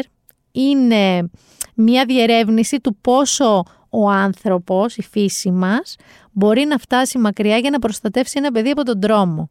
Λοιπόν, είναι κάτι πρέπει να έχετε καταλάβει με, γιατί μπερδεύεσαι λίγο αν μιλάω για τη γάτα, για την Ολίβια, για τη Λόρεν, δεν κάνω spoiler. Αλλά πραγματικά έχει τελείως gothic ατμόσφαιρα, πάρα πολύ σκοτεινό και περίεργο και πάρα πολύ ανατρεπτικό. Τώρα νομίζετε ότι έχετε καταλάβει τι σας λέω εγώ, αλλά δεν έχετε καταλάβει ακριβώς. Σας το συστήνω όχι ανεπιφύλακτα, τύπου πάρτε το, είναι αυτό που ξεκινάτε έξι το απόγευμα και το αφήνετε όταν τελειώσει. Ό,τι ώρα είναι, όσο γρήγορα διαβάζετε. Και λέγεται το τελευταίο σπίτι της οδού Needless. Είναι της Κατριώνα Ward. Ε, για όσους δεν πείθεστε να αφήσετε τις οθόνες, προφανώς και έχω προτάσεις. Λοιπόν, καταρχάς, είπαμε The Crown. Βγαίνει, έρχεται το The Crown με όλα αυτά που σας είπα, με το Tampon Gate, με τα όλα του, με τις χάρες του. Δεύτερο, που σχετίζεται πάλι με βιβλία. Θυμάστε που προτείναμε πριν δύο επεισόδια, αν δεν κάνω λάθος, ένα τεράστιο, τεράστια επιτυχία και τεράστιο βιβλίο, το Σανταράμ, το οποίο είναι αυτός ο καθηγητής από την Αυστραλία, ο οποίος ξαφνικά βρίσκεται σε φυλακή ύψης της ασφάλειας. Το Sky βρίσκεται στην Ινδία, μπλέκει εκεί, με το Μπόλιγου, τη μαφία, τους φτωχούς, τους πλούσιους, τα πάντα. Ε, αυτό έχει γίνει σειρά. Είναι στο Apple TV. Είναι με πρωταγωνιστή τον Τζάρλι Χάναμ, τον πρωταγωνιστή του Σάνζο Βάναρ και τον Ξανθό των Ωραίο Κορίτσια και Αγόρια. Η σειρά μέχρι στιγμής είναι πάρα πολύ καλή. Δεν ξέρω πώς θα χωρέσει όλο αυτό το φανταστικό πλούτο του βιβλίου. Φυσικά και επιμένω να το διαβάσετε το Σανταράμ. Αλλά η σειρά είναι αξιοπρεπέστατη. Είναι... Η Apple TV δεν κάνει ξεπέτες. Δεν κάνει προχειράτζε, ρε παιδί μου, που λες τώρα γιατί το αυτό. Όχι. Κάνει λίγα και καλά.